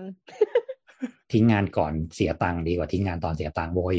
อะกันอย่างนี้นี้ไว้อ่าเรามีเรื่องหนึ่งเมื่อกี้ที่น้ำยังไม่ได้เล่าก็คือเรื่องอ่างวดงานงวดการจ่ายเงินเนี้ย มันมีวิธียังไงที่เอาไว้ป้องกันผู้รับเหมาโกง ปกติแล้วถ้าตามแบบไอเดียเลยเนี่ยก็คือ เราจะไม่เบิกให้เบิกเงินเกินกว่าเงินงานที่ทำเช่นสมมติเราตีมูลค่างานนี้ประมาณแบบแสนหนึ่งเนี่ยเราจะให้อย่างมากสุดก็แปดหมื่นอืมแต่ด้วยความที่น้ำมีชนักปักหลังว่ากลัวเขาหนีเราก็อาจจะต้องยอมในส่วนที่แบบว่าประเมินแล้วว่า โอเค บวกได้อีกนิดหน่อย แล้วเงินที่เหลือสามารถ cover ได้ในกรณีที่เขาหนีใช่เช่นใช่เอาไปแสนหนึ่งแล้วอีกสองอีกอะไรอะอีกสองแสนเนี่ย มันอืมสามารถจบงานนี้ได้ไหม ถ้าเขาแบบหายไปเฉยๆ ก็ยังพอได้อยู่ เพราะฉะนั้นแสนแรกไม่มีปัญหาแต่งวดงวดที่สองอะ จะต้องได้เนื้องานที่ค่อนข้างเกือบเสร็จแล้วอะใช่อืมใช่ซึ่งฟ้องครับฟ้องคนฟัง น้ำเขียนงวดที่สองไว้ว่างวดที่สองจะจ่ายก็ต่อเมื่องานประปาเดินเสร็จสิ้นเรียบร้อยแล้ว ครับ แล้วงวดที่ครับสามน้ำเปิดด้วยการที่ว่า จบงานกรีดฝังท่อในผนังก่อนปลูกกระเบื้อง ผู้ฟังช่วยคิดหน่อยว่ามันจะจบงานประปายังไง โดยที่ยังไม่ได้กรีดผนัง เดี๋ยวนะขออีกทีขออีกที มันทำไมนะงวดที่สองบอกว่า จะต้องเงินเดินงานประปาให้เสร็จเรียบร้อยแล้ว ถึงจะจ่ายเงินงวดที่สองได้ อ่าอะทดไว้ในใจ งวดที่สามเปิดว่า ต้องจบงานกรีดผนังห้องน้ำและเดินท่อในห้องน้ำให้เสร็จสิ้นทั้งหมด และไอ้งวดสองมันจะเบิกค่าอะไรวะในเมื่องวดสามกูยังไม่ได้กรีดผนังเลย คือที่คิดรู้ คิดปะก็คือคิดว่า ตอนแรกอะพิมพ์พิมพ์รวดเดียวอะหมดเลยอยู่งวดสองเสร็จแล้วก็ค่อยๆย้ายทีละบรรทัดอะไปอยู่งวดอืมสามเพราะว่ามันมันจะน่าเกลียดถ้าเกิดงวดสามอะมีนิดเดียวแล้วเราแบ่งก้อนใหญ่สุดคืออีกหนึ่งแสนอะไว้ไว้งวดหลัง ก็เลยแบ่งไปแบ่งมานั่นแหละ ก็เป็นเป็นแบบนั้นอะเนี่ยคือบอกว่าต้องไล่ไล่เนื้องานดีๆ เพราะว่าถ้าเป็นสูตรสมมตินะสัญญาตัวนี้ถูกเซ็นขึ้นมา ตอนเนี้ยตอนจ่ายตังค์งวดสองอะไปกันชิบหายเลยนะอื เอมอเออเออก็งวดสามผมยังไม่กรีดผนังอะพี่ ก็เนี่ยน้องพี่เดินนอดเสร็จแล้วน้ำใช้ได้ แต่แค่มันยังไม่ได้อยู่ในการกรีดผนังในห้องน้ำไงพี่ต่อท่อต่อไปไว้ในห้องน้ำให้ไหมล่ะใช้ได้แล้วเนี่ยอืมเนี่ยมันอันตรายตรงนี้แหละ ถึงบอก เนี่ยนี่คือสิ่งที่บอกว่ามันควรมีลายลักษณ์อักษรก่อนเพื่อเราจะได้ตรวจทานกันกันเองด้วย และสำหรับเขาด้วย เพราะถ้าเขาแบบทำไปอย่างที่น้าบอกทำไปเรื่อยๆ กูก็จ่ายเงินไปเรื่อยๆ เนี่ยอืม ไปเลยไปเรื่อยๆ เช่นสมมติว่ามีงานใหม่มา แล้วเขาได้จ้างห้าแสนปั๊บนี่เขาก็บินองครับเออพี่ไม่ว่างแล้วครับ เดี๋ยวเดือนหน้าพี่ค่อยมาทำเนี่ยรอได้ปะล่ะเขาเออเขาจะไม่เรื่องพูดมันอย่างนี้เขาจะพูดเหมือนไอ้ยแบบพอดีช่างต้องไปตัดอ้อยอะไรอย่างนี้ เออคนงานไม่อยู่ เนี่ยเนี่ยเนี่ยเนี่ยถือสิ่งที่ห่วงถึงบอกว่าเดี๋ยวเขียนมาอีกรอบสิเดี๋ยวจะไล่ดูน่าสนใจดีๆอีกรอบน่าสนใจเพราะว่ามันมีมันมีหลายงานที่บางทีมันพลาด ใช่มันพลาดแล้วก็มันเป็นอย่างเงี้ยแล้วผู้รับเหมาเขาก็จะยืนขาเดียวว่าแบบ ก็พี่ให้ทำอย่างนี้ แล้วเราก็จะเหมือนแบบนึกออกไหมเราก็จะจนปัญญากับเจ้าของหรือพ่อเราเองด้วยว่าแบบก็กูเป็นคนเขียนเอง แล้วทำไมกูอืมโง่ใส่ลำดับนี้ไปวะเสร็จแล้วพ่อก็จะไล่ออกจากกองมรดกหรือไม่งั้นคือรอบสองเขาก็จะแบบเดินท่อให้ใหม่ในผนังเรียบร้อยเพื่อเบิกเงินเสร็จปั๊บรอบสามก็จะกรีดผนังใหม่รอบเดิมกรีดที่เดิมนั่นแหละ แล้วก็เอาท่อออกแล้วเอาท่อใหม่ใส่เข้าไป ก็คือเอาของเดิมใส่เข้าไป แล้วก็เบิกแล้วก็ฉาบปิดก็เนี่ยก็น้องให้ทำสองรอบ พี่ก็ทำสองรอบ โอ้ยฟังดูน่ากลัวจังเลยอะในฐานะของคนที่ไม่ได้คุกคีอยู่ในวงการ อืมคือต้องมีบอกว่ามันต้องบอกว่ามัอันเนี้ยมันเป็นช่างครับผมที่มีปัญหานะช่างที่เขาแบบมีสติสัมปชัญญะดีเนี่ยบางคนเขาก็จะบอกว่าน้อง งานนี้งานนี้มันคอนฟ lict กันนะอ๋อเขาจะพี่เตือนทำอะไรก่อนก่อนเขาก็จะเตือนก่อนแล้วเขาก็จะทำงานตามระบบถูกต้องไม่มีการแบบกวนส้นตีน แต่ในพูดในกรณีของการ worst case ก็คือ นี่คือสิ่งที่เจอมาทั้งหมด แล้วแล้วก็เป็นสิ่งที่เจอบ่อย ๆ ด้วยใช่ไหมมันไม่ใช่นานๆจะเจอทีอะไรอย่างนี้ ใช่ ซึ่งอ่าช่างต่างจังหวัดบางทีคือ ก็ก็ว่าเขาไม่ได้ ก็ถือว่าในเมื่อมึงมีช่องว่างโลก็มาตรนนี้ฐานงานมันจะเป็นประมาณนี้ปลาใหญ่กินปลาเล็กอะก็ถ้าสมมติว่ากูจะฟ้องตามกฎหมายว่ากูต้องทำไม่ได้สิบข้อ กูก็ทำสิบข้อ ในเมื่อไอ้ข้อที่สิบกูทำไปแล้ว กูก็ทำใหม่ก็ได้อืมเออเหมือนเขาว่าง ไม่ได้ว่างหรอกแต่หมายถึงว่าก็ในเมื่อกูไม่ผิดนะอืมไปฟ้องกูไม่ผิดทุกอย่างเลยเนี่ยอ้าวพี่ทุบผนังหนูทำไมอะก็มันต้องเดินท่อใหม่อะครับ ในสัญญามีบอกว่าให้เดินท่อ พี่ก็ไม่รู้จะเดินท่ออะไรพี่ก็ก็ก็นั่นแหละเอออะไรอย่างเงี้ยครับ คือไม่ต้องมันไม่ได้น่ากลัวขนาดนั้นหรอกแต่หมายถึงว่านี่คือสิ่งที่เจอมาทั้งหมดแล้วก็แบบอืมมันเป็นปัญหาที่บางทีมันคุยกันไม่จบอะสุดท้ายแม่งคว้าไม้คนละอันแล้วก็แบบมึงจะเอายังไงน่ากลัวตรงที่เรียนมาทำไมห้าปีอะโอ้โหเนี่ยเจ็บตรงนี้มันนานๆมาทีนั่นแหละครับ เพราะฉะนั้นอย่างที่บอกการจบในกระดาษด่ากันในกระดาษหรือแบบปฏิเสธงานตั้งแต่ยังไม่เสียตังค์ดีที่สุด อืมอย่าให้ถึงกับเข้าหน้างานแล้วค่อยแบบมีปัญหากันอันนั้นเรื่องใหญ่อืมบางเรื่องมันแก้ไม่ได้แล้ว เช่นเขาควานพื้นไปแล้วอย่างเงี้ยอืมเออโดยที่เขาควานถูกไม่ถูกเราก็ยังไม่รู้นะนี่ยังไม่พูดถึงเคสอื่นนะควานเสร็จปั๊บทำคานล้าวชิปหายอ๋อหนี เงินแสนหนึ่งได้ไปแล้วคานล้าวข้างบ้านสุด ข้างบ้านผนังแตกเป็นร่องเลยแล้วเขาไม่มาแล้วทำยังไง มันมีใครเป็นสัญญาคนรับที่ออกแบบไว้เพื่อป้องกันอะไรแบบนี้ไหมครับ เช่น ถ้าหน้างานมีการเสียหายอะไรเงี้ยเราจะมีการพิจารณามียังไงมีมีเราต้องมีเขียนอยู่แล้วว่ามันจะมีผลกระทบที่เกิดกับเครื่องบ้านทางนี้ต้องซ่อมให้หรือมีค่าใช้จ่ายเกิดขึ้นในการแบบชดเชยอะไรเงี้ยอืมมันมีวิธีอยู่ปกติในข้อสัญญา มันจะต้องมีล็อกคอพวกนี้ไว้อยู่แล้วไง แต่ในโอ้ยเมื่อฟังอันดูเนี้ยแล้วฟังดูแล้วงานเรื่องสัญญาเราค่อนข้างงานงานจ้างผู้รับเหมาเพื่องานรีโนเวทเนี่ยมันยากกว่าที่คิดมากมันมีคนที่ทำเป็นเทมเพลตสัญญาไว้ไหม มีแต่อย่างที่บอกว่าการรีโนเวทคือแบบนี่คือการฟรีสไตล์นี่คืออินโฟไว้อะนี่คืออ่างงานที่แบบไว้เหมือนแบบสอบฮันเตอร์ แล้วนี่คือสอบขั้นที่สองอะโหนี่เพคือราะว่าเปิดเราไม่รู้เลยว่าเปิดหน้างานมาแล้วหรือถ้าเปิดหน้างานมาแล้วคานแม่งร้าวอยู่แล้วสมมตินะอ่าโดยที่สมมอ่าติว่าข้างบ้านเพิ่งต่อเติมเสร็จเรียบร้อยอยู่มาได้ตั้งนาน เราทำบ้างแล้วเราเปิดพื้นเข้ามา ไอ้เหี้ยคานร้าวทำยังไง อ่าแล้วแล้วแล้วเคสนี้จะทำไงในกรณีที่ถ้าไม่อยู่จริง มันก็ต้องเสริมนึกออกเปล่า อ่าหมายความว่านทำขึ้นมามันก็ไม่ได้หมายความว่าหมายความว่ามึผู้งงานผู้กูรับเหมากับโอเนอร์จะต้องมายืนคุยกันว่าเฮ้ยอันนี้มันไม่ได้เกิดจากผม ใช่พี่เนี่ย ผมทุบมาแล้วๆซึ่งเราก็ต้องดูเองแล้วนะว่า ทุบมาแล้วๆจริงหรือเปล่าหรือว่าเอาคาร์บอนสิบสี่ไปตรวจนี่ยังไม่ได้หรอก มันมีวิธีอยู่ว่ามันล้าวเพราะอะไร มันล้าวเพราะเฉียงนี้มันหักเพราะว่าน้ำหนักโหลดมันเกิน เฉียงนี้เพราะอ๋สอกัดเกินอ่าอ่า แล้วแตกเหล็กระเบิดเพราะอะไร มันมีความชื้นไหมสมมติบอกว่าเฮ้ยพี่มันชื้นมันระเบิดระเบิดขึ้นมาอย่างเงี้ย แต่อืมที่คานแห้งๆชิบหายมาเอาอะไรมาระเบิด แสดงว่ามึงเอาสักเอาแบบสว่านแทกแรงเกินไปจนมันเปิด ก็ดูว่าอะไรแผลเงี้ยครับเก่าแผลใหม่อะไรอเอย่างอเงี้ยเหล็กแม่งยังสะอาดอยู่เลยเงี้ยแล้วบอกว่าแม่งเปิดระเบิดเองแตกเองเนี่ยโอยอ่าไม่ได้ อะไรเงี้ยครับ ซึ่งพวกเนี้ยอืมที่มันเป็นสิ่งที่เราต้องแบบต้องเตรียมเงินไว้เผื่อยกกะพวกนี้เลย เพราะเราไม่รู้หรอกว่าหน้างานเปิดมาแล้วเจออะไรเออเราต้องเตรียมไว้เผื่อเท่าไหร่ครับ เช่นอย่างเงี้ยอย่างไม่น้ำเนี่ยรู้ตอบไม่เตรีได้ยมไว้ไม่ไม่มันมันมันต้องมีแบบเรปนกติอยู่ป่ะปกติถ้าสมมติว่าสามแสนนะจะเออทำงานอยู่ประมาณสองแสน นี่คือปกติส่วนตัวก็สามสิบเปอร์เซ็นเก็บไว้สำหรับค่ายกกะอ๋อหมายความว่าสามแสนนี่คือให้ต่อให้เหลือสองแสนก่อนเผื่อมันเปจะล่าหมายถึงฟูว่าเราเราควรโน้ตเนื้องานเราให้ได้ประมาณสองแสนอ่าเพราะอย่าลืมว่าผู้รับเหมาจะต้องมีค่าบวกค่ากำไรค่านั่นอีกสิบห้าเปอร์เซ็นต์ยี่สิบเปอร์เซ็นต์อะไรเงี้ยครับ มันก็มีสี่ห้าหมื่นเข้ามาละ ค่า error ก็เนี่ยก็ค่อยว่า แต่มันก็ยังอยู่ในงบนึกออกไหมอืมอืมกับสองคือเราเท่าที่ทำงานมาเปิดมาเซอร์ไพรส์ทุกครั้ง มันน้อยมากที่จะจะเจอขู่ได้ไหมไม่ได้ขู่เว้ยนี่พูดในเรื่อง fact เว้ยยังไม่ได้พูดเลยว่าแบบที่สิงห์บุรีเนี่ยเอองานสร้างเนี่ยก็ยังไม่รู้หรอกนะว่าผู้รับเหมาเดิมใส่เหล็กไปเท่าไหร่อะไรเงี้ยอ่าอืมโอ้บางทีตึกนี้เจาะแม่งโคตรประหลาดหนูว่าเอางี้ดีกว่าเปิดมาแล้วมึงเจอเตรียมเซอร์ไพรส์มาเตอร์ฟักเกอร์แน่นอน เคยทำเคยทำทาวน์เฮาส์เนี่ยครับ พื้นหนึ่งเป็นพื้นเทอะเจาะลงไปแม่งมีแต่วายเม็ดอะอยู่ไม่ได้ไม่ยัใส่งไงเหล็กทุกด้วัวนยนี้ไม่ใส่เหล็กด้วย แปลหน่อยครับ คือต้องบอกว่า y mesh ก็คือเป็นเหล็กกันแตกเฉยๆครับมันจะเป็นเหล็กบางๆเหมือนเอาลวดกรงไก่มาแล้วก็แบบเอาไว้ทับปูทับหน้าเพื่อเทปรับคอนกรีตที่จีเพื่อให้แบบพื้นคอนกรีตข้างบนมันไม่แตก ทีนี้เนี่ยแต่ว่าเหล็กโครงสร้างเราจะใช้เหล็กหกเหล็กเก้าเหล็กอะไรอย่างเงี้ยครับสารเป็นแพรอีกทีข้างล่างเพื่อรับน้ำหนักไอ้เนี่ยตัวรับอ่าน้ำหนักจริง ๆ แต่มันทำหน้าที่จุดต่างหกันงนะฮะอ่ามันข้างบนก็แค่การแตกไม่ได้รับน้ำหนักที่อะไรเลย อันที่สองคือการพัง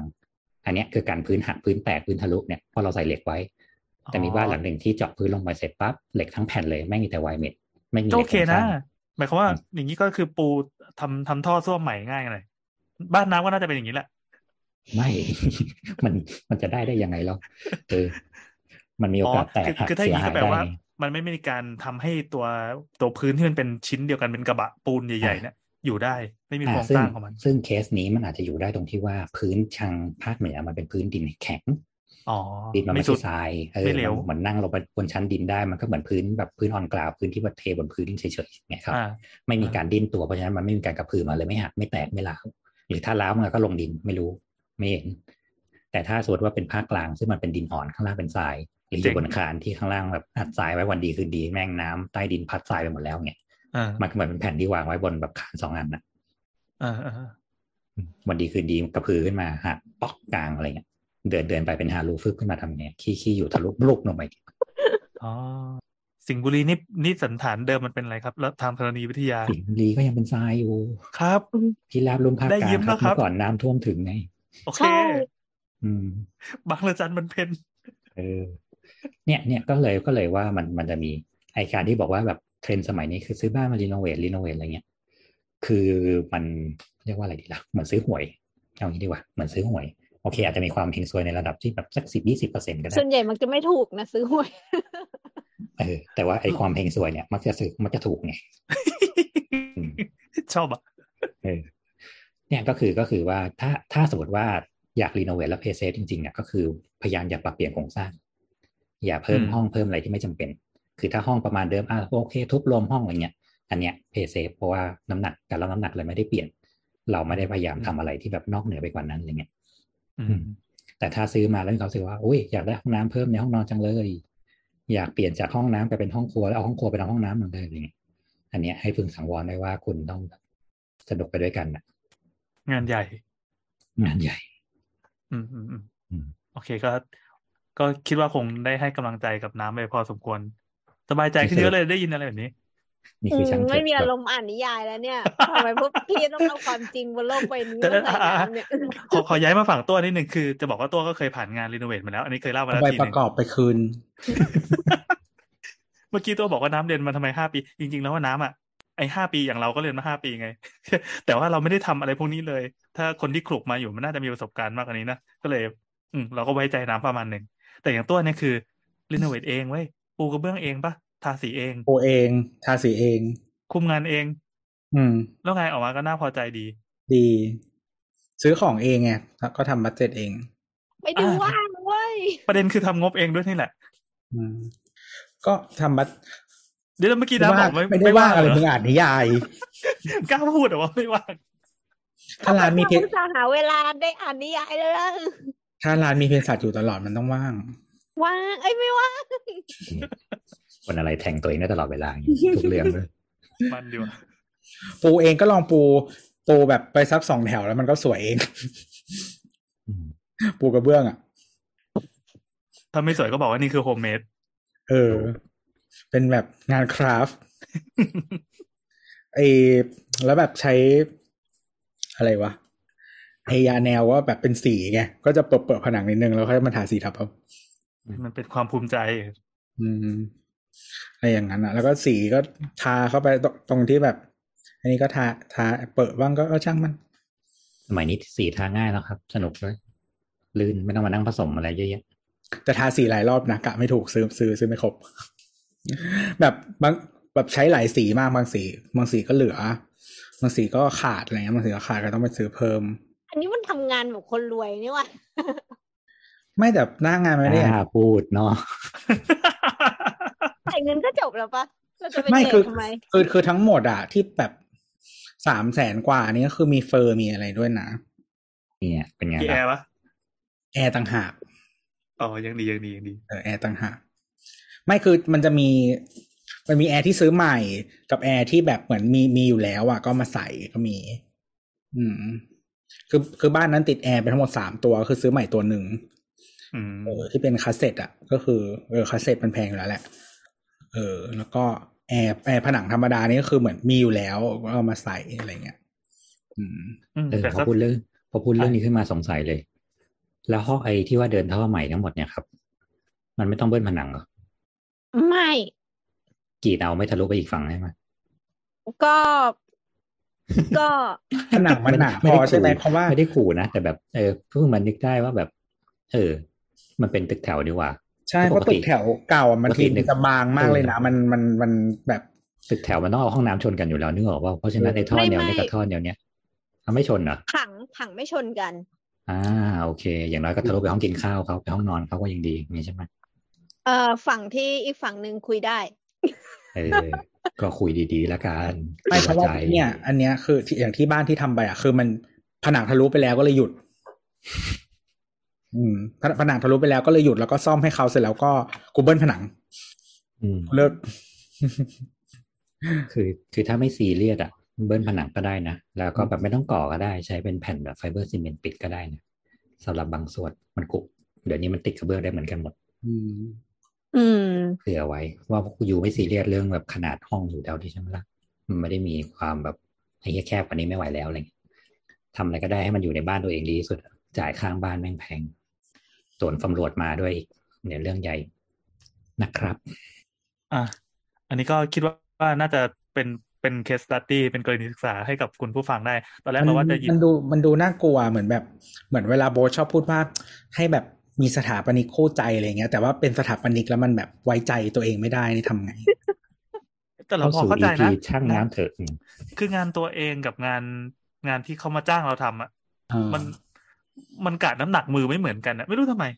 ไม่จริง ๆ แล้วต้องบอกว่างานแบบเป็นฟอร์มอลกับการไม่เป็นฟอร์มอลเนี่ย อันเนี้ยต่างหากสมมตินะ สมมติมีอะเพื่อนพ่อมานะมาจ้างน้ำอย่างเงี้ยแล้วคุมงานอย่างนี้กันเจอช่างแบบเดียวกันเลยเนี่ย ไหวเปล่าไม่ใช่เงินตัวเองด้วย เออไม่ใช่พ่อมันตัวเองด้วยเนี่ยเออมันสติมันคิดคนละแบบกันจริง ๆ นะแล้วทำไมคือยูถ้าไม่รู้ทำสึเหมือนกพ่อว่าเป็นนายจ้างเรา แล้วก็เบิกเงินพ่อไปว่าเนี่ยขอค่าคุมงานด้วยเอาเงินไปซื้อที่นี่นิยายวายเพิ่มได้อีกเนี่ย ไม่ไม่ได้คิดอย่างนั้นคือคิดว่าเซฟเงินแล้วก็หาคนมาทำงานให้ดี เพราะว่ามันเป็นผลประโยชน์กับครอบครัวเราแค่คิดอย่างนี้ ไม่ไม่ได้คิดเรื่องเงินขนาดนั้น แต่ว่าถ้าถ้าคิดเป็นงานมันอาจจะดีกว่าก็ได้นะอาจจะถูกกว่าด้วยแต่มันไม่มีเวลาอ่านนิยายวายไงนึกออกไหมันมันมันอาจจะเป็นอีกแบบหนึ่งอะกำลังคิดอยู่คือถ้าถ้าพูดว่าเป็นงานละเป็นงานอะน้ำจะบีบคอให้เขาเขียน BOQ แล้วก็สรุปมา ให้ได้ ไม่ว่ายังไง ไม่ว่าคุณจะพูดว่าคุณไม่มีเขียนหนังสือไม่ถูกก็ตามอะไรอย่างไม่เงี้ยแต่จะว่าบังคับแต่ว่าคือมันอาจจะไม่เหมือนงานที่น้ำเคยทำก็ได้ไงหมายถึงว่า งานที่สโคปมันไม่เท่ากันไงเออหรือว่ามกกหรือว่าแบบสถานที่อะที่แบบน้ำทำงานที่กรุงเทพกับที่ต่างจังหวัดอะไรอย่างเงี้ยคือด้วยการที่พอน้ำทำบริษัทสมมตินะของเดิมอะคือมันมีความรู้สึกว่าคนเนี้ยคือคนที่เราบีบได้เพราะว่ายังไงเขาก็ต้องทำงาน เราก็จะทำงานให้ตามแบบเต็มสตรีมหนึ่งร้อยข้อของเราให้ได้ แต่อันเนี้ยมันอยู่บนความมินเหมว่าไอสัตว์ถ้าเข้าไปเนี่ยทำยังไง เออมันก็ต้องมัเป็นนก็การใส่หมวกแต่าคนละใบกันปะบีบฮะก็กลายใครก็รอดอะนึกออกไหมมันก็ต้องค่อยๆประคองไอ้ลูกเจี๊ยบนี่ให้ดีจนกว่างานมันจะเสร็จอะอืมอ่าอืมคือเราใส่หมวกคนละใบไง อันนี้เราเป็นโอเนอร์ด้วย แล้วก็ความรับผิดชอบในในหมวดโอเนอร์เรายังไม่เชี่ยวชาญเท่ากับงานไปคุมงานคนอื่นอะ เหมือนเหมือนสมมติเขาจ้างมา เรามาเป็นผู้ตรวจงานเราก็จะเป็นผู้ตรวจงานที่เข้มงวดมากโดยที่เราไม่ได้ต้องไปถือภาระความรับผิดชอบอื่น ในแง่เราคนจะจ่ายไม่ตัรู้งสึค์กนี่เจ็บปวดถ้าเกิด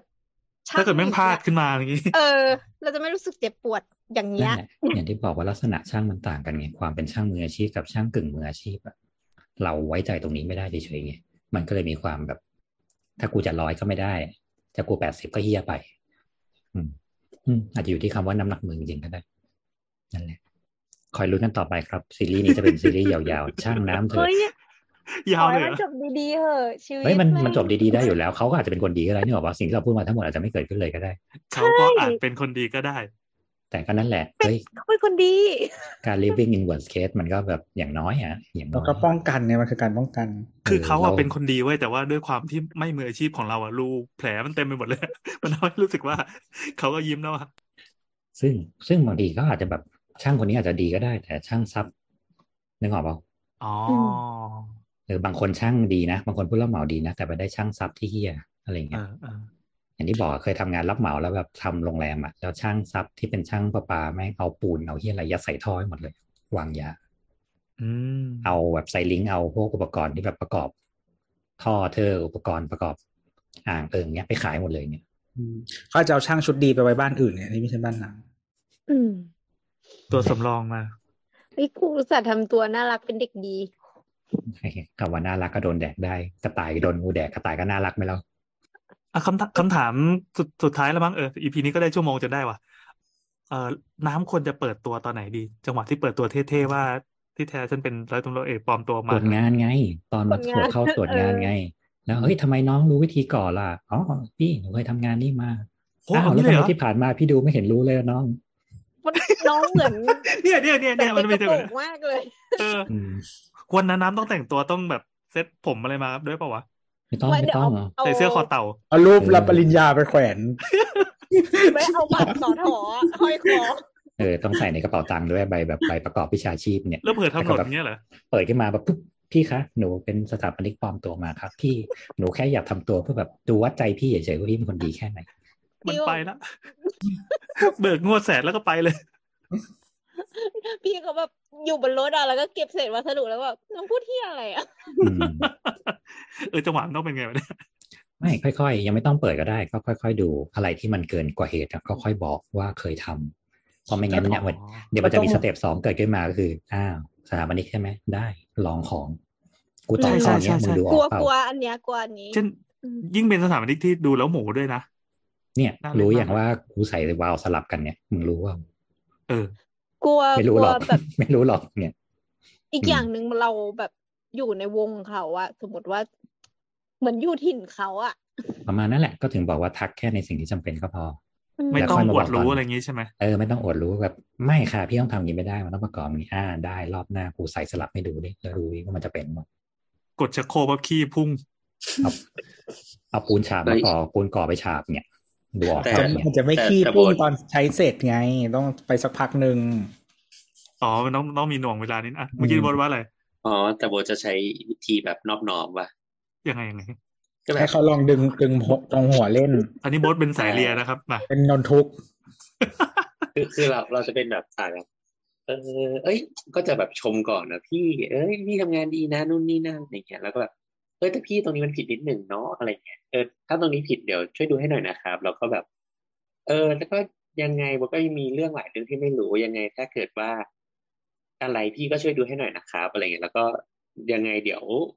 ช่วยช่วยกันเนาะอะไรเงี้ยโอ้โหสายเลียหวานเจี๊ยบเลยนะเออแบบ เออยังแบบ หรือว่าถ้าตรงไหนพี่คิดว่า เอ้ยตรงไหนมันแบบดีกว่าอะไรเงี้ยพี่มาเสนอได้เลยอะไรเงี้ย เรามาคุยกันคุยกันได้ มันก็มีอีกหลายสิ่งที่บดไม่รู้อะไรเงี้ยพี่ก็สอนบดได้ครับยินดียินดีอะไรเงี้ยก็เจอโบทเจอไปแบบในรับเหมาคนนั้นไงที่เขาบอกว่าพี่ขออนุญาตสอนน้องหน่อยนะเอ้ยเดี๋ยวเดี๋ยวก่อนอันนี้เดี๋ยวค่อยเล่าเล่าต่อเฮ้ยคืออย่างโบทมันเป็นมันเป็นหมวกสถาปนิกอยู่แล้วไงเขาก็รู้ว่าไอ้ไอเนี่ยมันมามันเอจะอมีเขารู้ตั้งแต่แรกแล้วใช่ใช่อย่างน้ำนี่คือตอนนี้เป็นลูกสาวกำนันอยู่อ๋อแล้วอืมนะรู้ต่อกันเออเออแต่แต่ว่าเอออย่างเราก็จะถือหมวกเนี่ยแล้วเราก็จะใช้ความ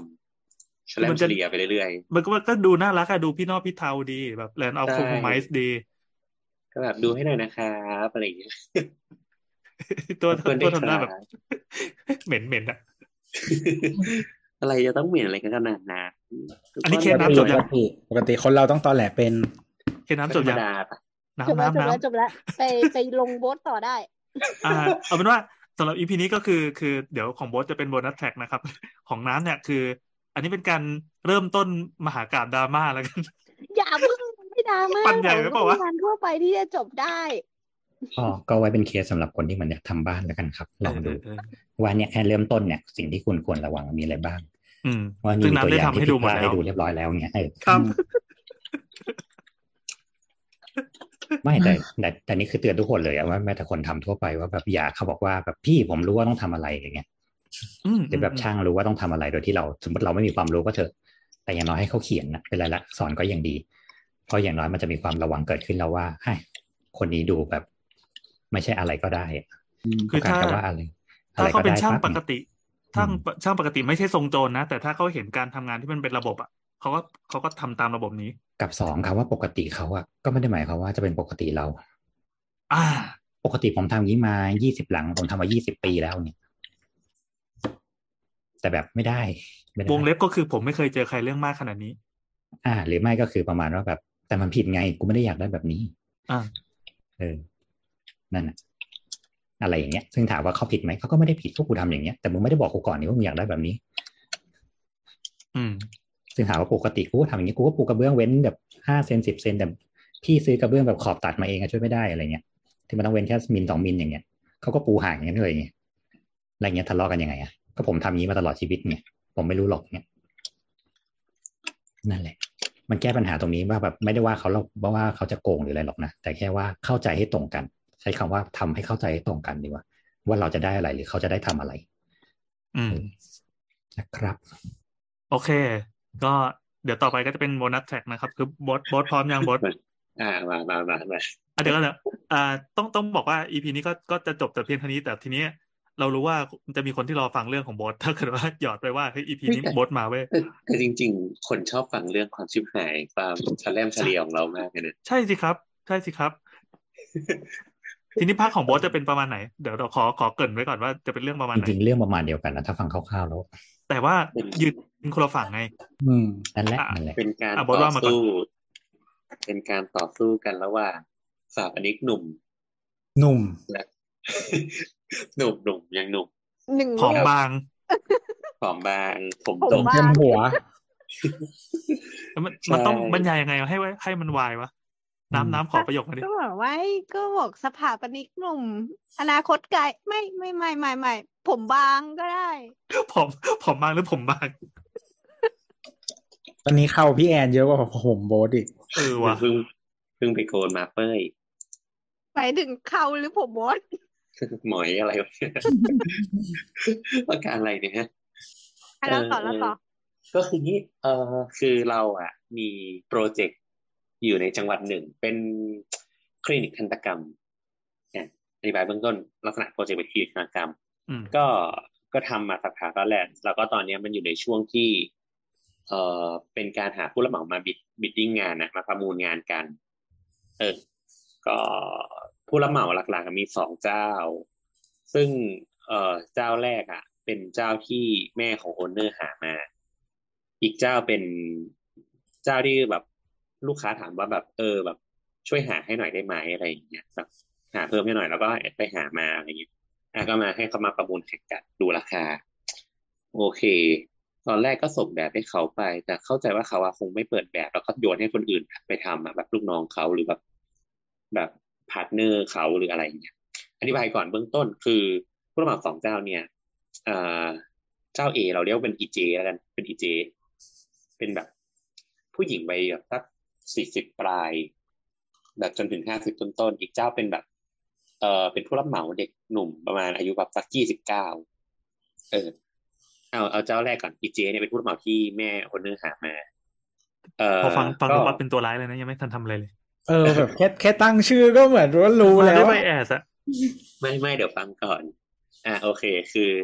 เราอะ ก็โอเคไม่มีปัญหาอะไรก็ส่งแบบให้อะไรเงี้ยเออคราวเนี้ยเราก็ส่งแบบให้เขาเขาก็แบบเหมือนไม่ได้ดูอะไรมากอะเขาก็บอกแบบเขาก็แบบเหมือนรับแบบไปแล้วก็หายไปอาทิตย์หนึ่งเราก็ถามแบบผ่านไปอาทิตย์หนึ่งเราก็ถามเขาว่า เออเออพี่พี่แบบ แบบเป็นยังไงบ้าง BOQ เป็นยังไงบ้างอย่างเงี้ยจะออกเมื่อไหร่อะไรเงี้ยเขาบอกว่าเฮ้ย สิ่งที่น้องส่งมาพี่คำนวณ BOQ ไม่ได้หรอกนะ แบบที่น้องทำมาเนี่ย มันจะไปคิดราคาคิดเงินได้ยังไงอะไรคิดออกไหมคือตอนนั้นนะไอ้แบบ แบบที่เป็นแบบไฟล์ CAD เป็นไฟล์ เป็นไฟล์ AutoCAD อะหรือว่าเป็นไฟล์ PDF ที่มันพลอตออกมาเส้นสวยๆอะมันยังไม่ไม่เสร็จเรียบร้อย แต่ว่าเราอะสเก็ต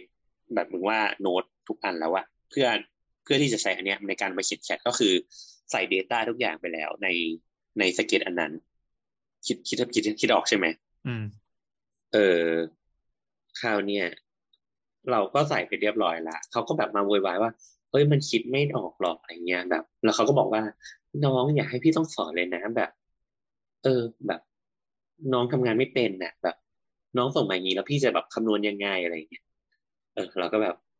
เราก็เลยแบบชี้แจงว่า เออ พี่ฟังนะครับ แบบเนี่ย มันคือแบบที่โบจะเอาไปเขียนอยู่แล้ว ซึ่งมันแค่เหมือนเรารีบส่งเพื่อขอขอราคาก่อน ดังนั้นเราก็จะเป็นโน้ตที่เป็นตัวเขียนถูกไหมแล้วเราค่อยไปพิมพ์คอม ซึ่งไอไอการที่เราโน้ตไปเนี่ยทั้งหมดทั้งมวลอะมันมีข้อมูลหมดแล้ว เช่น สมมุติว่าผนังเนี่ยชิ้นเนี่ยกรุด้วยกระเบื้องอะไร ความสูงห้องเท่าไหร่นู่นนี่นั่นใส่เดเมนชันให้หมดแล้ว แค่ยังไม่ได้เขียนไปในแบบ ยังไม่ได้แบบทำให้มันเป็นสวยงามอะในในไฟล์ดรอยิ่งเนี่ยอืม ก็ส่งไปให้หมดแล้วขนาดกระเบื้องมันยังสเปคเลย แบบกระเบื้อง กระเบื้องรุ่นนี้ ราคาตารางเมตรเท่านี้ แบบตรงไหนบ้างก็ไฮไลท์ไฮไลท์ให้เลยอะว่า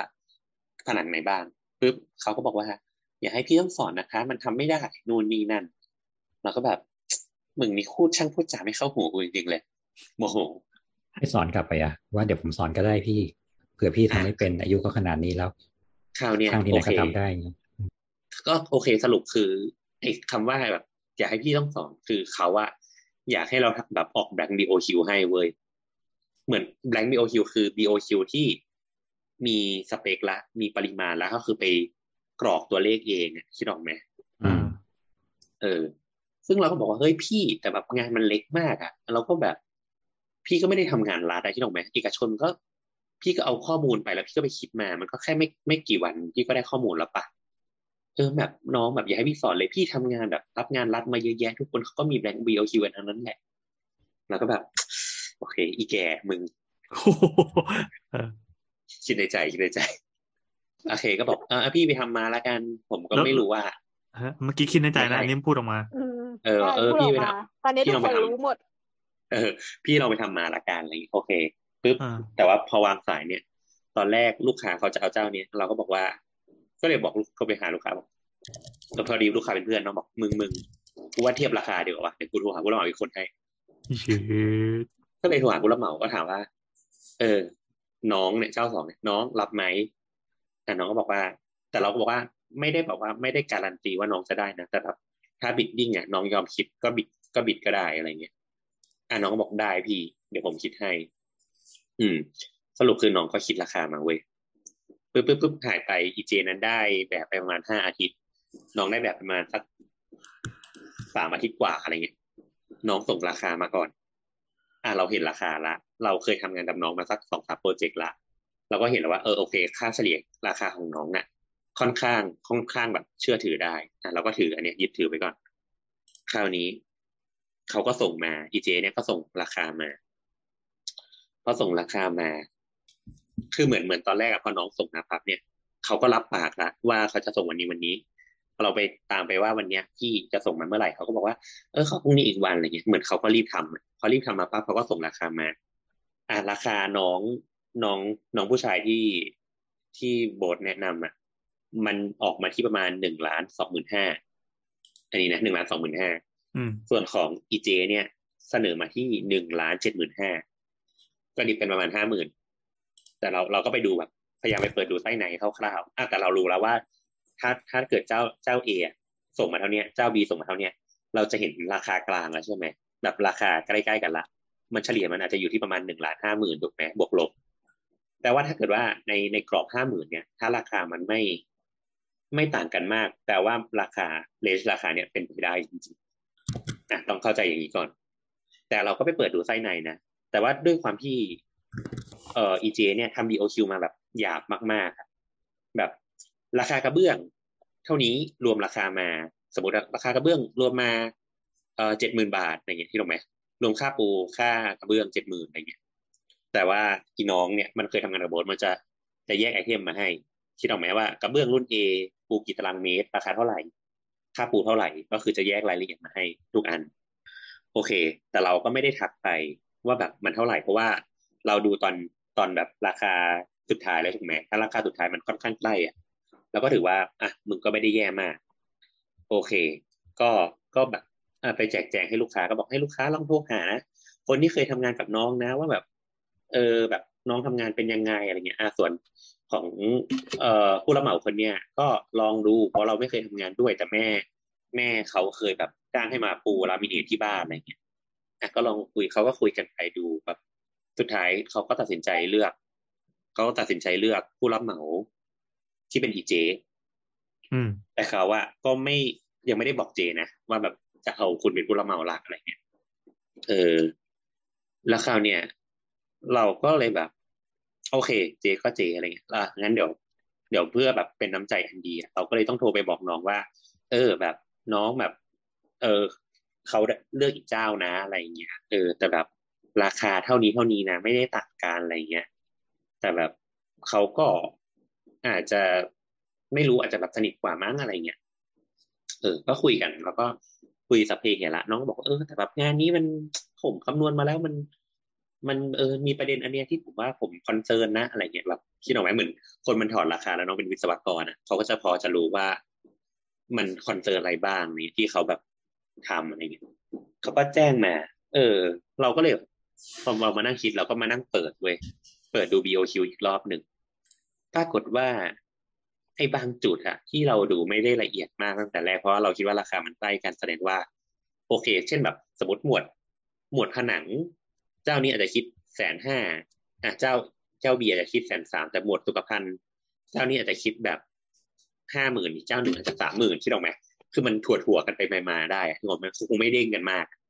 เออราคาแบบเฟอร์นิเจอร์ built-in อะไม่ต่างกัน diff กันประมาณสามหมื่นอะเข้าใจได้ เออ ก็พอนั่งดูปั๊บเนี่ยโหคือก็คนพบว่าเขาอะคิดราคา เอาเอาแค่ราคากระเบื้องปูผนังปูพื้นเนี่ย ดิฟกันอยู่ประมาณสี่หมื่นคือเจ้าเจ้าเจ๊อะดิฟถูกกว่าน้องอะสี่หมื่นโอเค เราก็ดูอันนี้จบไปดูหมวดอื่นสิ เดี๋ยวนะสิ่งสิ่งนี้มันสะท้อนอะไร ที่ทำราคามาให้ถูกกว่าได้สี่หมื่นเนี่ยมันสะท้อนว่ามันต้องมีคนหนึ่งอะที่คิดราคาแบบถั่วเฉลี่ยเป็นกระเบื้องแบบเหมาไงที่น้ำทำอะคิดออกไหมคิดเป็นเช่นงานแบบเหมาเลือกทั้งทั้งหมด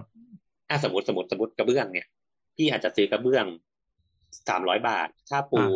ร้อยห้าสิบาท อ่า สมมตินะ สมมตินะอ่าอาจจะแบบรวมถัวเฉลี่ยอยู่ที่ตารางเมตรอะค่าปูนค่าอะไรอย่างเงี้ยอะตีว่าตารางเมตรละห้าร้อยบาท อ่าเขาก็คือคิดถัวเฉลี่ยเป็นห้าร้อยบาทไปเลยอ๋ออืมแต่พอดีกระเบื้องที่ใช้อะมันมีแบบ กระเบื้องโมเสกเนี่ยที่แบบตารางเมตรละหมื่นตารางเมตรละพันสี่เนี่ยคิดออกไหมพี่คิดราคาอย่างนี้ไม่ได้อะถูกไหมคือเพราะว่ามันไม่ใช่แค่ มันไม่ใช่แค่กระเบื้องนั้นไงบางอันมันพันบางอันมันพันสี่บางอันมันตารางเมตรหกร้อยบางอันตารางเมตรละร้อยห้าสิบอะไรเงี้ยแต่มันไม่ได้จะถั่วอย่างนั้นได้ซะทีเดียวคิดออกไหม เออนึกออกเออมัเรานเห็นมันละควรจะเบรกดาวน์ไหมเห็นว่ามันมีอะไรบ้างเนี่ยเหรอเออเราก็แบบปุ๊บอะพี่ตรงนี้พี่คิดผิดนะอ่าอะไปนั่งดูงานไฟเดี๋ยวเดี๋ยวแต่แต่โอ้โหถ้าเกิดว่า ถ้าเกิดว่าเขาเอาราคานั้น แล้วก็มันทำจริงๆอะมันจะเกิดอะไรขึ้น เดี๋ยวเดี๋ยวเดี๋ยวเดี๋ยวเราต่ออ่าโอเคโอเคค่ะคราวเนี้ยมันก็อะเราก็นั่งดูเอองานไฟเนี่ย เออเราไม่ได้เช็คละเอียดเพราะว่า เราก็เขียนไปในแบบเขาว่าเออเป็นสามเฟสอะไรเงี้ยเราเราโน้ตไว้ข้างล่างว่าต้องเป็นสามเฟสเพราะเป็นห้องเอ็กซเรย์ อ้าวเขาดันคิดมาหนึ่งเฟสเว้ยอะราคามันก็จะดิบต่างกันอีกละถูกไหมว่าไอไอตู้ MDB หนึ่งเฟสกับสามเฟสมันก็คนละเรื่องอะถูกไหมอืมอะมันก็อะ พอมีค่านู้นค่านี้เราก็เออพอเช็คสองสามจุดละเออมีปัญหา ก็เลยโทรไปหาผู้รับเหมาเจ้าเนี่ยอีเจเนี่ยบอกว่า เออพี่ถามหน่อยว่าแบบบางอันพี่รู้ใช่ไหม ว่ากระเบื้องไม่ใช่ตารางเมตรห้าร้อยหมดเลย เขาบอกอ้าวเหรอนู่นนี่นั่น เออ เราบอกว่าพี่จริง ๆ ในโครงการมันมีตะในโครงการมันมีกระเบื้องตารางเมตรพันสี่ด้วยนะเขาก็ตกใจเว้ยมีพันสี่ด้วยเหรอน้องอะไรเงี้ยเออแล้วก็เลยก็เลยก็เลยบอกว่า เราก็เลยแบบชี้แจงเขาว่า โอเคพี่ อันเนี้ยลูกค้ายังไม่เซ็นสัญญานะ แต่ว่าพี่ลองไปรีไวซ์มาอีกรอบดีไหมอะไรเงี้ยแบบราคามันจะหลุดนะอืมคิดออกไหมอืมเพราะว่าเราก็บอกว่าพี่อะพูดตรงไปตรงมานะ ถ้าพี่ยื่นเสนอราคานี้ไปอะแล้วถ้าเกิดลูกค้าเซ็นแล้วว่า ถ้าเกิดว่าพี่ทำแล้วขาดทุนน่ะมันก็จะมีแค่สามทางเลือกใช่ไหมหนึ่งคือพี่หนีใช่ไหมสองถูกไหมาสองคือพี่ยอมขาดทุนใช่ไหมเข้าเนื้อถูกไหมอ่าสามคือพี่ขอลูกค้าเพิ่มใช่ไหมอ่าแต่ปัญหาคือในแบบที่ผมส่งไปให้พี่ล่าสุดเนี่ยที่ส่งไปให้พี่เลยเนี่ย มันสเปคทุกอย่างลงไปแล้วในแบบ มีทุกอย่างแล้ว แบบ กระเบื้องรุ่นอะไร แบบไฟเป็นยังไง เดินท่อยังไง ดวงโคมมีกี่ดวงเต้ารับมีตรงไหนบ้าง คือมันมันเป็นแบบแบบมาตรฐานที่มันก็ละเอียดประมาณหนึ่งพอทำราคาได้ แล้วพี่คิดว่าถ้ามันแบบละเอียดขนาดเนี้ยลูกค้าที่ไหนจะให้พี่เก็บเงินเพิ่ม แล้วก็พูดอย่างเงี้ยเขาก็แบบว่าโอ้ยเหลือค้าขอโทษทีค่ะเดี๋ยว เดี๋ยวยังไงแบบ เดี๋ยวจะแบบจะไปคิดมาใหม่นะคะอะไรเงี้ย แต่พอเหมือน เหมือนก่อนหน้าเนี่ยพอเราไปทวงหลาย ๆ รอบอะเหมือนก่อนหน้าเนี่ยที่เขาแบบสั่งสอนเราใช่ไหมน้องไม่ค่อยรู้เรื่องอะอ่า แต่พอเราส่งแบบเล่มเต็มไปแล้วอะแล้วเราก็ไปจี้เรื่อง DOQ อะโทนไม่งเปลี่ยนเป็นคนละเรื่องเลยเว้ยหลังจากที่แบบน้องไม่ค่อยรู้เรื่องอะเรียกเป็นคุณโบนแล้วเว้ยคุณโบนอ๋อช่วยดูให้หน่อยนะคะประมาณคุณโบนแบบเรียกดูเรียกศรัทธาให้หน่อยกลับมาเอจากอการแบบที่จากการที่เราไปเหมือนกับว่า เราไปจี้เขาคืนอะแต่แต่แต่แบบจี้ด้วยภาษาสุภาพอย่างนี้ ใช่ใช่ใช่แบบ เราเรามีมีช็อตหนึ่งไว้เขาบอกเอ้าเหรอคะอะไรเงี้ยแบบในแบบไม่เห็นได้ระบุมาเลยอะไรเงี้ยเราก็บอกว่าพี่พี่ฟังนะพี่เปิดแบบขึ้นมาเดี๋ยวนี้เลย ก็พูดอย่างนี้เลยเว้ยอ่าเออเออได้ค่ะได้ค่ะเดี๋ยวขอเปิดแป๊บหนึ่งนะอะเปิดปุ๊บพี่เปิดไปหน้าเนี่ย มันจะมีหน้ารายการวัสดุ อ่าเห็นละค่ะเห็นละ ทุกรายการวัสดุ ทุกวัสดุที่เขียนลงไปอะ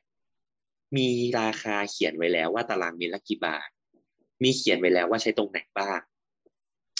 พี่นะวิธีการดูแบบนะ พี่เปิดดูหน้านี้นะ แล้วพี่ไปเปิดดูหน้านี้นะพี่เปิดดูแล้วตรงไหนมันชี้อะแปลว่าตรงนั้นใช้วัสดุตรงนั้นถ้าพี่ไม่เข้าใจก็ไปดูรูปด้านนะ ขนาดบัวพื้นผมยังสเปคเลยว่าบัวพื้นตรงไหนอะต้องเป็นบัวพื้นอะไรบ้างเฮ้ยมันสอนกลับนี่ ใช่ใช่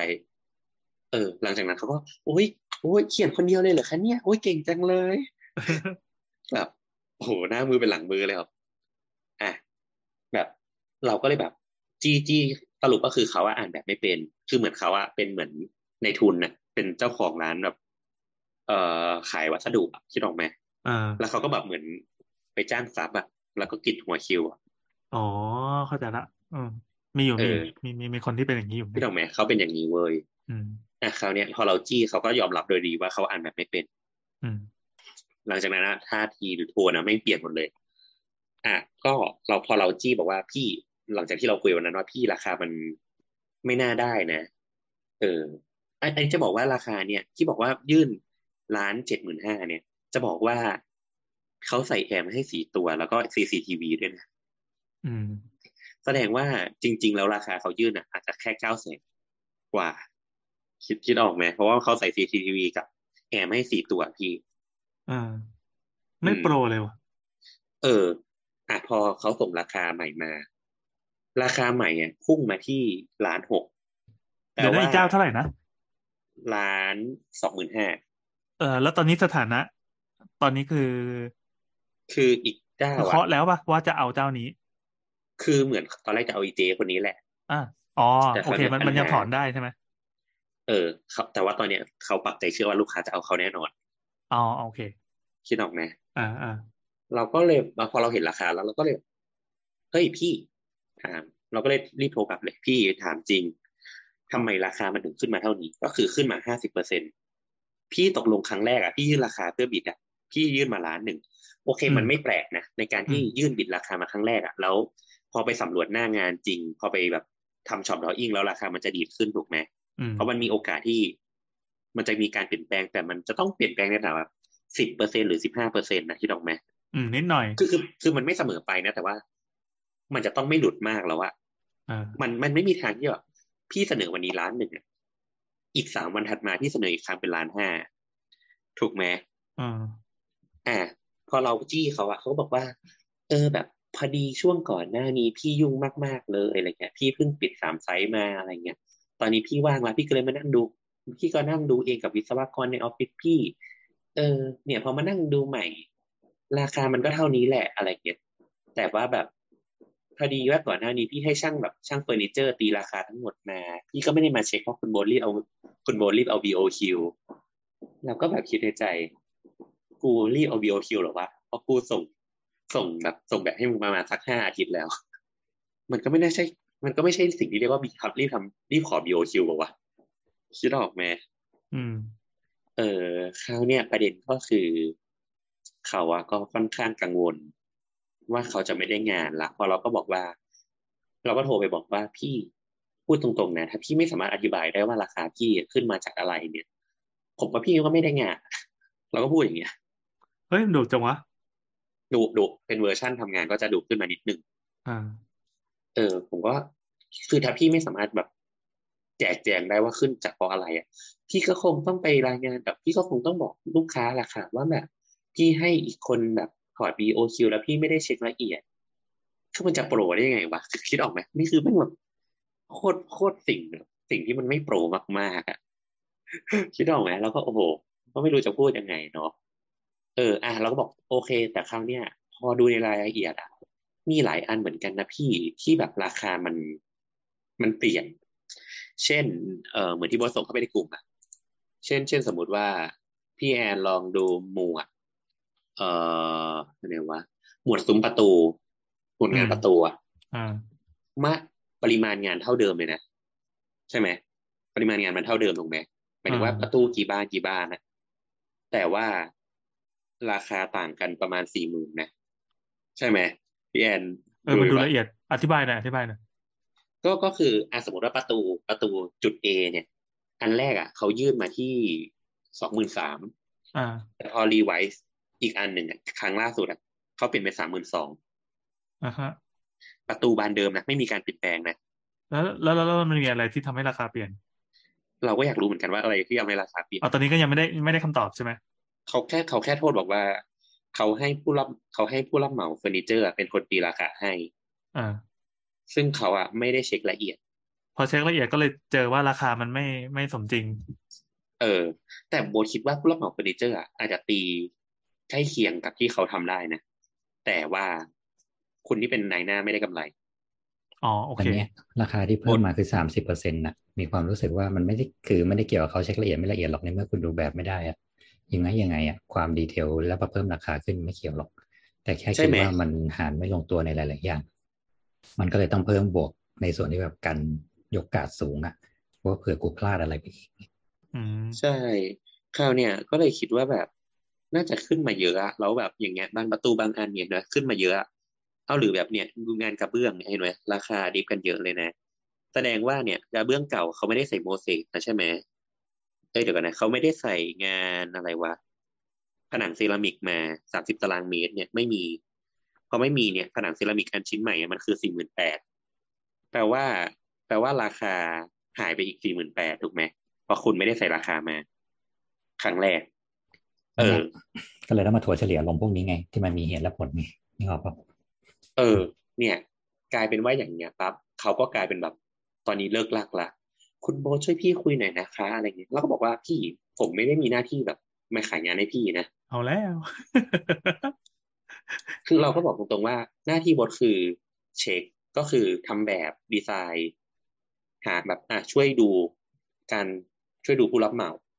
แล้วก็ไปตรวจหน้างานเวลารับงานนิดๆหน่อยๆก็ consult ลูกค้าไม่ได้มีหน้าที่มาช่วยผู้รับเหมาอธิบายงานอืมการอ่าโอเคที่ผมโทรมาพี่อะเรื่องหนึ่งก็คือ ผมอยากได้คำตอบว่ามันเกิดอะไรขึ้น ผมจะได้อธิบายให้ลูกค้าฟังเบื้องต้นอะว่าเขาพูดเป็นอย่างนี้นะ แต่ว่าโอเค เดี๋ยวเขาไป เดี๋ยวเขาจะไปอธิบายงานเพิ่มเติม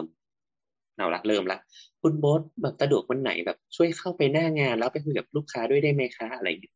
ให้เราไปแบบไปอธิบายงานหน้างานอีกทีอะไรเงี้ยแล้วก็บอกว่า เออพี่ไม่ว่าง แบบไม่ใช่เรื่องของผมอะไรเงี้ย ก็บอกไปตรงๆ เขาก็แบบ โอโอเค ไม่เป็นไรยังไงช่วยคุยให้หน่อยนะ เดี๋ยวพี่จะต้องโทรหาแม่เจ้าของก่อนอะไรเงี้ยเอ๊ะตอนนั้นชัดชาติให้คำตอบว่าอะไรวะที่ที่มันพูดประมาณว่า ไม่ใช่เรื่องของผมอะแต่ว่ามันฟังดูสลัดสลวยมากเลยแล้วยังอยากจำไม่ใช้มากเลย เออไม่รู้อะจำจำไม่ได้แล้วเมื่อสักอาทิตย์สองอาทิตย์ที่ผ่านมาเนี่ยเป็นคือชาติชาติเวลาว่าเขา เขาตอบอะไรที่มันเป็นประเด็นดราม่าเหมือนกับทีมเขาเตรียมข้อความไว้เรียบร้อยแล้วอะมันเป็น template ที่พอ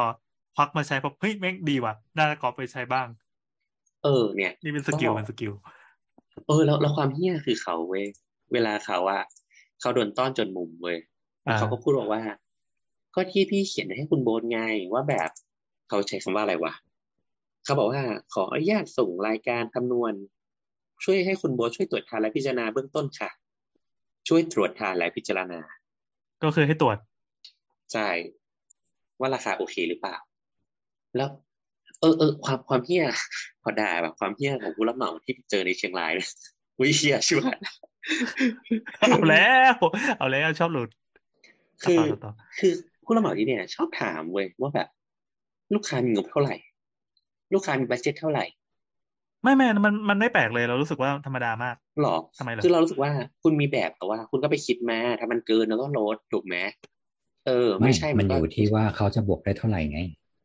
นึกออกปะเขาชอบถามเว้ยว่าแบบเออ แบบมีเงินเท่าไหร่เออแบบลูกค้า ลูกค้าอย่างแบบยังไงแบบลูกค้าแบบน้ำเออคิดออกไหมมีงบเท่าไหร่ ลูกค้าแบบงบสู้ได้เท่าไหร่อะไรเงี้ยซึ่งเราก็บอกว่าพี่ทุกอย่างมันก็ระบุในแบบหมดแล้วอะไรเงี้ยพี่จะรู้ไปทำไมว่าลูกค้ามีเงินเท่าไหร่อะ เออ เนี่ย ก็เลยแบบอะสุดท้ายก็ไม่รู้ยังไง แต่เมื่อกี้ลูกค้า ลูกค้าโทรมาละโทรมาหา บอกว่าเขาโทรมาแล้วมึง ลูกค้าบอกว่าเขาโทรมาแล้วมึงเขาบอกว่า อยากให้ลดรายการไหนออกก็บอกนะแล้วปัญหาคือลูกค้าจะรู้ได้ไงว่าแบบลดราคารายการไหนเนี่ยคิดออกไหมอ๋อ คือลูกค้าก็เอ่อการอ่าน BOQ ไม่เป็นของลูกค้านี่ควรเป็นเรื่องปกติ คือเขาก็อ่านไม่เป็นเขาก็จะเห็นดูตัวเลขถูกไหมแต่พี่อะเอาอย่างเงี้ยอย่างโบใช่ทใช่อะใช่โบทจะรู้ได้ไงว่าโบทต้องไปให้ลดราคาไหนอ่า ถูกไหมใช่ก็คือคุณใช่คิดมาแล้วว่าถ้าอ่าอะถ้ามันคุณบอกว่าคุณอ้างว่า ไม่ได้ค่ะ อันนี้ต้นทุน อันอันนี้ราคาของขึ้นก็ลดอ่าไม่ได้ใช่ป่ะอ่า เออ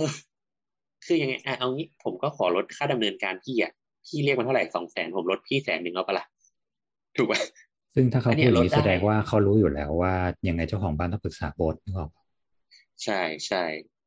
เราก็เลยบอกว่า เราก็แบบควรตีนอยู่แล้วเออมันไม่รู้ว่าไปคุยเองอะไรเงี้ยไม่เกี่ยวบอกเออไม่เกี่ยวพี่แล้วแต่ ถ้าเป็นพี่นะพี่จะไปพร้อมเขาอะรอบหนึ่งแต่บอกว่าพี่เป็นคอนซัลท์ของเจ้าของบ้านนะพี่จะไม่พูดอะไรแต่พี่จะนั่งฟังอย่างเดียวเพราะมีความรู้สึกว่าคนแบบเนี้ย ถ้าให้เขาไปพูดเองอะเขาแทงเรายับเลย ใช่ แต่แต่พอดีเจ้าของ เจ้าของแบบเราสร้างอคติไม่ให้กับเจ้าของแต่เราไม่เนี่บยอกเปล่าว่า เจ้าของมีสองรุ่น รุ่นลูกและอ่ารุ่นอ่าแม่อ่าใช่ใช่เออซึ่งถ้ารุ่นแม่เขาเลือกอะนั่นหมายความว่าจริง ๆเขาก็อาจจะมีความสัมพันธ์ดีแล้วแบบเขาต่อแหลได้จนแม่เขารู้สึกแฮปปี้ไงซึ่งการที่เขาจะกระซิบว่าแบบ เนี่ยนะคะ ตอนแรกนุกไม่รู้เลยค่ะเพราะว่าคุณโบอสแบบอ่านไม่ชัดเจนเลยค่ะนั่นนี่นึกออกเปล่าถึงเรามาพูดทีหลังมันก็มีความรู้สึกว่าแบบ แต่เขาเชื่อคนนู้นมากกว่าเขาไม่ใช่ใช่เพื่อนใช่เราเนี่ยแต่ แต่ว่าแบบคือโบ๊ทอะพอดีโบ๊ทโบ๊ทใช้ได้แบบได้ skill พี่สาวชาวเน็ตนิดนึงอะนะ เวลาคุยอะไรกับเขาอะเราก็จะ cap cap cap cap cap แล้วก็ส่งให้เจ้าของดูทุกครั้งเว้ยเออเออเออเออแบบอันนี้ส่งงานให้แล้วนะ อันนี้ทวงทวงทวงงานลูกค้าไอ้ลงลง BOQ นะ อันนี้ส่งงานให้วันนี้นะ อะไรอย่างเงี้ยถูกไหมอ่าอันนี้เขาพูดเป็นอย่างนี้นะเขียนสรุปให้อะไรอย่างเงี้ยทุกครั้งเป็นพี่สาวชาวเน็ตเนติเซนที่ดี ต้องรู้จักเป็นนักแคปในตำนานใช่ไหมอ่าหลักฐานพร้อมเออ แต่ก็แต่ว่าเจ้าของก็บอกว่าเออไม่ไม่ไม่โอเคแล้วอะไรเงี้ยหมายถึงว่ารุ่นลูกเนี่ยไม่โอเคละสองคน โอเค รุ่นแม่ก็เหมือนรุ่นแม่เขาก็สิโรราบแล้วนะคือเหมือนแม่เขาบอกว่า แล้วแต่รุ่นลูกเลยรุ่นลูกจะเอาใครก็เอาอะไรอืม อืม ก็ อืม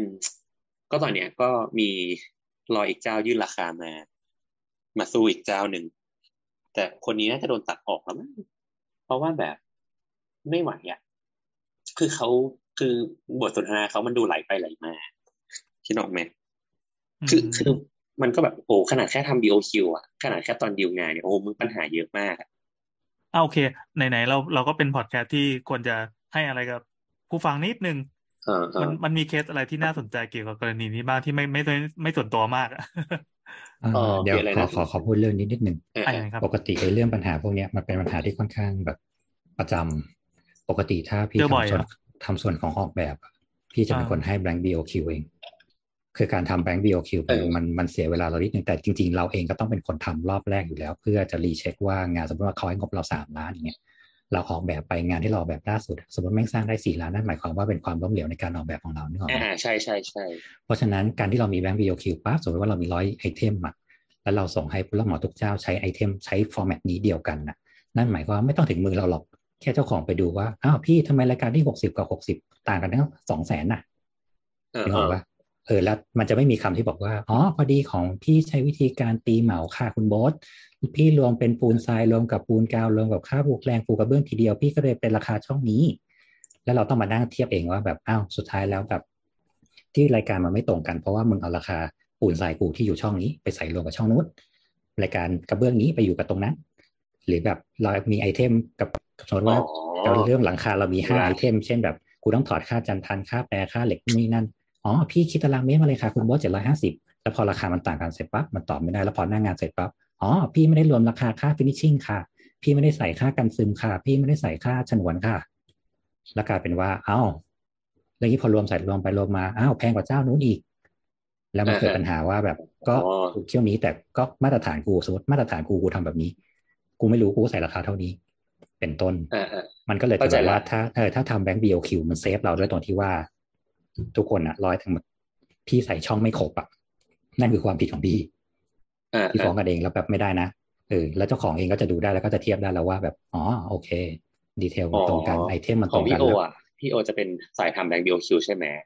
แต่จริง ๆ ก็ดีนะ แต่ผมจะเป็นสายแบบใช้คู่เทียบอะนะฮะค่าอ่าค่ากลาง เออไอคำว่าคู่เทียบเนี่ยไอคำว่าคู่เทียบเนี่ยถึงถามว่าแบบมั่นใจได้ยังไงว่าคำว่าคู่เทียบเนี่ยในราคาผนังอย่างเดียวกันที่บอกว่าดิฟกันสี่หมื่นอะ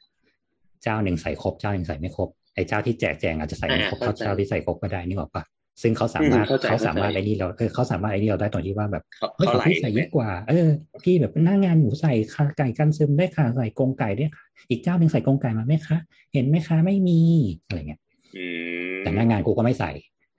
อืมอืมอืมอืม เขียนเพื่อเซฟเฉยๆกับ มันจะได้มันจะได้ง่ายเราตอนที่บางทีเขาส่งมาให้เราให้เราดีมาตรวจใช่ไหมเออแล้วเราต้องมานั่งไล่ถอดราคาว่าเฮ้ยสรุปมันมีครบไหมวะแล้วมันปูนกาวมันใช่ไหมเนี่ย ราคาแบบเฟรนชิ่งมีหรือยังกันซึมมีไหมเจ้าหนึ่งบอกมีเจ้าหนึ่งบอกไม่มีแล้วคราวเนี้ยเรามาเทียบแล้วเราก็จะปวดหัวแล้วว่าเอาแล้วยังไงวะเออมันเหนื่อยมันเหนื่อยเคยทำแบบโบนนี่แหละว่าทำคู่เทียบคู่เทียบสุดท้ายแม่งซ้ายแม่งก็ขาดขวาแม่งก็ขาดพอเข้าหน้างานจริงๆแม่งผิดทั้งคู่ขาดไปอีกสามแสนอย่างเงี้ย คราวเนี้ยชิบหายอยู่ที่เราแล้วล่ะเออเอออืมแต่แต่อย่างอย่างพี่โออะเวลายื่นเซ็นกับผู้รับเหมาพี่โอ ให้เขาเซ็นในแบบเลยใช่ไหมหมายหมายถึงอะไรเซ็นในแบบครับ ก็หมายถึงว่าแบบอะตอนเซ็นอะก็คือ ก็มีสัญญาแล้วก็มีแบบเซ็นรัอ่บรองาปกติจะใช้วิธีว่าเซ็นตาม BOQ เออจะจะจะเซ็นก็ได้ไม่เซ็นก็ได้ แต่ว่าเขาแค่สัญญาว่า BOQ ตามนี้เล่มนี้เฉยๆสร้างตามแบบฉบับก่อสร้าง ก็อาจจะเขียนไว้ว่าสร้างตามแบบฉบับก่อสร้างวันที่เท่านี้เท่านี้เท่านี้แต่ถ้าเป็นอิชชูหลังก็ไม่เกี่ยวละ เออก็ถือว่าเป็นแบคือบอย่างอย่างโบทแบบนี้โบทจะให้เซ็นเซ็นในแบบด้วย เพราะไม่งั้นคือเดี๋ยวพอหน้างานเสร็จปั๊บแม่งหายไปแบบสิบ10เซนยาวเพิ่มขึ้นมาสิบเซนมันมีราคาเพิ่มขึ้นอย่างเงี้ยครับ มันก็เป็นอ๋ออิชชูหลังละเนี่ยไม่เกี่ยวกันเออก็นั่นแหละของของโบทจะให้เซ็นในแบบด้วยเซ็นในสัญญาด้วย เพื่อยืนยันว่า โอเค คุณก็สร้างไปในในแบบนี้แหละที่มันระบุไปแล้วอะไรเงี้ยกับสองอืมผู้รับเหมาต่างจังหวัดชอบเป็นแบบนี้แหละเขาชอบทำเหมือนที่น้ำอะอย่างเงี้ยว่าคือคิดก้อนๆกลมๆมาแล้วก็แบบ ก็ไปวัดหน้างานเอาว่ามันจะอยู่ที่เขาชอบถามบัตเจ็ตคือกูก็จะได้ดันสุดแม็กซ์นึกออกไหมแล้วกูก็จะได้แบบ อย่างน้อยมันเป็นค่าแบบยกกาดกูอะได้ค่ะได้ค่ะหมดอะคุณรับเหมาต่างจังหวัดจะได้ค่ะได้ค่ะเดี๋ยวเปลี่ยนให้ค่ะทุกให้ค่ะ แล้วพอเหมือนเกินกับเงินที่เขาแบบกินมาจินไว้แล้วอะเขาก็จะหนี หรือไม่ก็จะแบบไม่ได้แล้วค่ะ ต้องไปตัดนั่นนี่ออกพี่เต็มสุดๆแล้วค่ะน้องก็เนี่ยซึ่งแบบแรกสุดมึงส่งมาสองแสนห้าแต่กูให้มึงสองแสนแปดแล้วมึงสุดต้นตีนอะไรอีกล่ะ อืมเออ กับสามคือถ้าพูดเรื่องแบบเนี้ยชอบลากไปตบต่อหน้าลูกค้านั่นแหละไปด้วยแล้วนั่งฟังอย่างเดียวพูดอะไรมา แล้วก็แยงแยงแยงหรือพี่เซ็นก็ได้ครับเซ็นเลยครับ แล้วก็ทำตามนี้ แต่ผมต้องเอาตามแบบนี้นะครับ อืมอืมใช่ใช่ก็ ก็เนี่ยแหละก็เลยแบบ เออ มีความปวดหัว นั่นแหละก็จริงๆแบงก์เอาเวลซิลก็เป็นสิ่งจำเป็นควรอืครับมมันเหนื่อยนิดนึงแหละ แต่แค่ว่ามัมันก็จะเหนื่อย เออแบบแต่จริงๆรายการยากมันจะประมาณเดิมแหละ ถ้าเราทำแบบเดิมอะมันก็แบบแค่เปลี่ยนสิบรายการห้ารายการอะไรเงี้ยแต่ส่วนองค์ประกอบอื่นๆรายการโซฮุยอื่นๆน่ะมันก็จะเหมือนเดิมแหละแล้วก็มีช่องหมายเหตุไว้ถ้าคุณอยากได้อะไรเพิ่มเบตเตอร์เล็อะไรก็ว่าไปเออแล้วมันจะลดง่าย มันจะรีดง่าย จะรีดง่ายตรงที่ว่าเราจะเห็นแล้วว่าเขาที่เขาช่องที่เขาใส่แบบอะปริมาณ บางคนแม่งปริมาณมั่วไอ้นี่ปริมาณมั่ว ค่าของมั่วฮะค่าแรงมั่ว เราจะได้รู้แล้วว่าโททอลจริง ๆ แล้วแบบ งานทำไมค่าแรงไม่ต่างกันบางคนร้อยห้าสิบอีกคนหนึ่งสี่ร้อยห้าสิบหนึ่งอ๋อพี่เอาค่าปูนใส่มานี่ก็แบบพี่ก็รีดออกสิพี่ก็เอาค่าปูนไปใส่ช่องปูนสิครับ พี่อย่ามาใส่ปูนใส่ในช่องค่าแรงสิวะอะไรเงี้ยเออมันโอ้จะได้นี่เทียบคือไม่ง่ายใส่แบบ ใส่รีดรีดรีดแบบรีดรีดละเอียดควรบีคบวรจนเพราะว่าแห้งตีหน้าเรื่องนี้กันบ่อย แล้วมันเหนื่อยแล้วสุดท้ายกลายเป็นว่าเราอะต้องสวยตรงที่ว่าอ้าวเพราะพี่เชื่อคุณโบ๊ทนะเนี่ยนี่พอมาเทียบไปเทียบมาได้น้อยกว่าอีกเจ้าหนึ่งด้วยเนี่ย นั่นแหละโอ้ยเออโปรเจกต์เนี้ยต้องมีแบงก์ BOQ แล้วอะควรครับทำไว้ดีที่สุดเพราะอย่างน้อยเราก็เช็ครีเช็คตัวเองหรือถ้าขี้เกียจนะ ก็เอาของเจ้าแรกมาแล้วบอกว่าขอแบงค์ BOQ ครับพี่ แล้วก็แบงค์ BOQ ตัวนี้ส่งให้อีกเจ้า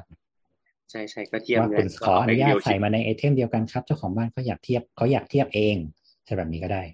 ถึงแบบจริงๆกว่าเรากูเป็นคนดู แต่ก็แบบก็อย่างแบบเคสน้ำเมื่อกี้ครับ อ้างคนอื่นไปเถอะเนี่ยอืม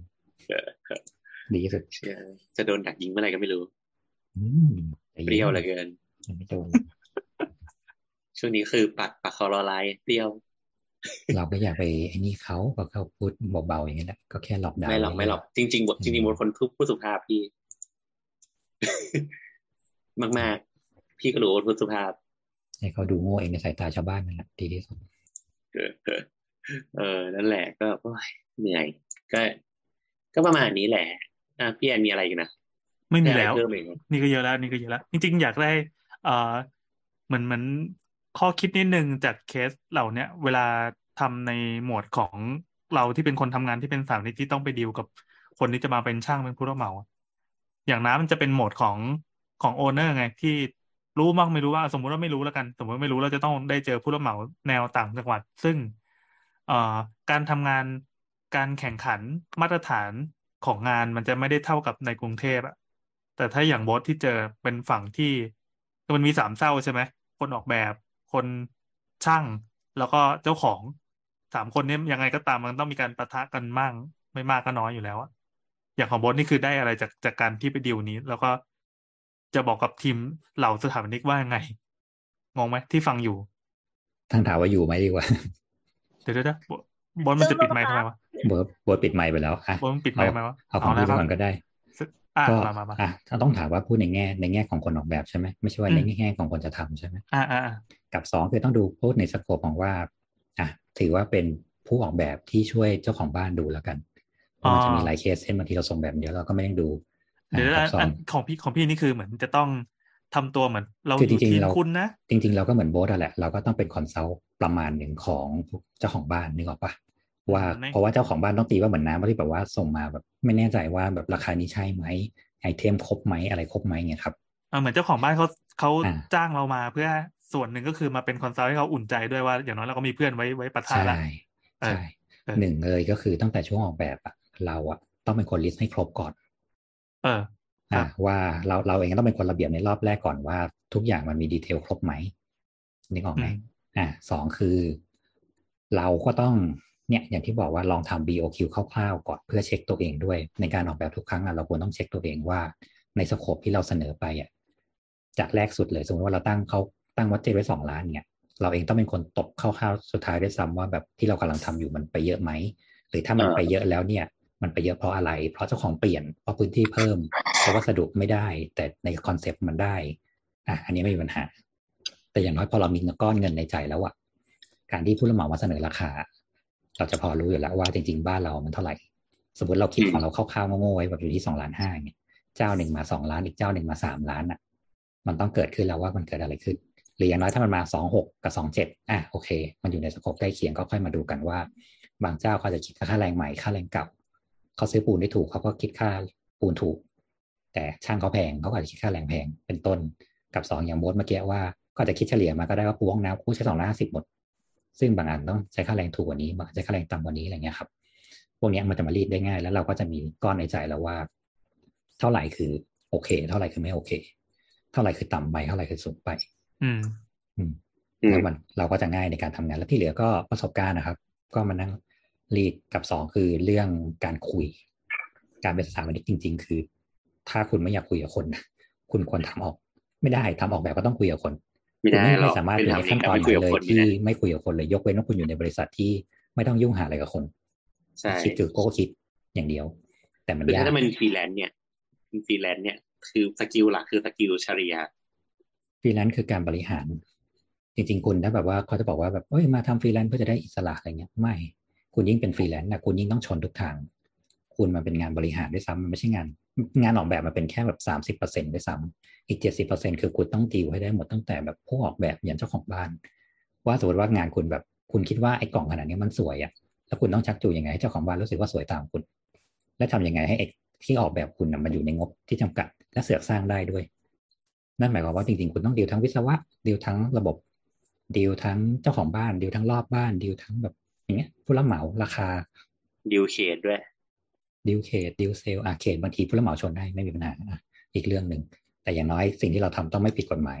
คุณเช็คหรือใช่ยังใช่ใช่ใช่อ่า คือถ้าเราเซฟทุกอย่างแล้วอะที่เหลือจะง่าย กับอีกข้อสุดท้ายเลยก็คือทำทุกอย่างให้เป็นลายลักษณ์อักษรเออสิ่งที่เออสำคัญใช่สุด ทุกคนจะเข้าใจในแบบของตัวเอง แม้แต่เจ้าของบ้านก็จะสมมติว่าพี่จะได้กระเบื้องแบบนี้ปูแบบนี้นะไอสิ่งที่อยู่ในหัวเรากับอยู่ในหัวเจ้าของบ้านและอยู่ในหัวช่างแม่งอาจจะไม่ตรงกันก็ได้ อ้าวทำไมออกมาเป็นอย่างนี้ล่ะคำนี้เกิดขึ้นปั๊บเนี่ยมันมีคนหนึ่งที่ต้องเสียเงินแล้วเพราะฉะนั้นทำให้เป็นลายลักษณ์อักษร เช่น ตรงนี้อยู่ตรงนี้นะครับ หรือสุดท้ายเราจะต้องรอมเรียนนิดนึงว่าเลือกกระเบื้องเสร็จแล้ว นี่กระเบื้องสุดท้ายหน้าตาจะออกมาประมาณนี้นะครับ เขียนในแบบคร่าวๆให้เขาเพื่อให้เขารู้สึกว่าโอเค ปูตามนี้ ช่างปูตามนี้ เราเข้าใจตรงนี้จบเป็นต้นสามเรื่องขอแค่นี้แหละ กับเรื่องสกิลการพูดก็อาจจะต้องฝึกคุยกับคนนิดนึงอะ อืมเพราะมันอย่างที่เห็นว่าเฉลี่ยไปเออคืออย่างเป็นในกรณีของอะโบสอย่างนี้มันก็จะมีผู้รับเหมาที่แบบส้นตีนอย่างเงี้ยอยู่แล้วอะแล้วเราจะทำยังไงให้แบบบัวไม่ช้ำน้ำไม่ขุ่นถ้าสมมติว่าสุดท้ายเราต้องทำงานกับเขาจริงๆซึ่งถ้าเราหัดกับเขาแต่แรกอะแล้วถึงตอนนั้นนะแม่ง เราดูได้เลยว่าแม่งจะทิมเราขนาดไหนหรือแบบนี่ไง แบบตัวนี้มันหลุดแล้วมันหลุดแล้วเนี่ยเอาละตากูและอีโบสเนี่ยนึกออกไหมเออหรืออย่างน้ำเนี้ยครับ ว่าแบบคร่าวๆแต่แบบ ก็เราก็ต้องใช้เจ้าเนี้ยมันไม่มีมากกว่านี้แล้วแล้วเราเป็นสิ่งที่เราจำเป็นจะต้องทำทำยังไงให้เขารู้สึกว่าแบบไม่แทงเราแล้วก็ไม่หนีจากเราไป มันก็ต้องค่อยๆเลี้ยงก็ต้องยอมแบบแกล้งโง่บ้าง ยอมให้เขากินบ้าง แล้วก็ก็ต้องกินเขาคืนบ้างอะว่าแบบก็อย่าไม่ใช่แบบแดกกูหมดอะไรอย่างเลยซึ่งนั่นแหละตอบยากว่าเรื่องพวกนี้มันอยู่ที่ชั่วโมงบินอย่างเดียวเลย มันศิลป์ศิลปะมากๆนะเป็นศิลปะที่แบบ การคุยการดิวการแบบถ่ายเท ถึงบอกดูคุณชอชอไว้ครับ คุณชอชอเป็นคนที่ทำงานได้ค่อนข้างแบบบัวไม่ช้ำน้ำไม่ขุ่นอะแต่ก็ต่อยแรงอยู่ชักแล้วช้าชอบนะเออแล้วก็ชอบลากคนออกไปเพื่อแบบให้เขาโชว์โง่เองอะโดยที่เราไม่ต้องไปด่าเขานึกออกปะแต่ทุกคนจะด่าเขาเองอะอืมวิธีเนี้ยเวิ work สุด แสดงว่าน้ำจะต้องไลฟ์ตลอดปะทุวีตื่นตีห้ามาวิ่งอืมไม่นั่ไม่นแหละไลฟ์ตลอดประมาณนี้ที่การโดนยิงนะประมาณนี้แหละ แล้วที่เหลือก็คือทำแบบให้ดี เพราะถ้าเราหลุดขึ้นมา เราโทษใครไม่ได้อืม แต่ถ้าเราต้องจ่ายเราก็ต้องจ่ายโอ้ไอแบบเนี้ยนะแบบน่ากลัว ครับเออสิ่เริ่งมที่ต้นสิ่งเริ่มที่ตัวเองนี่เอง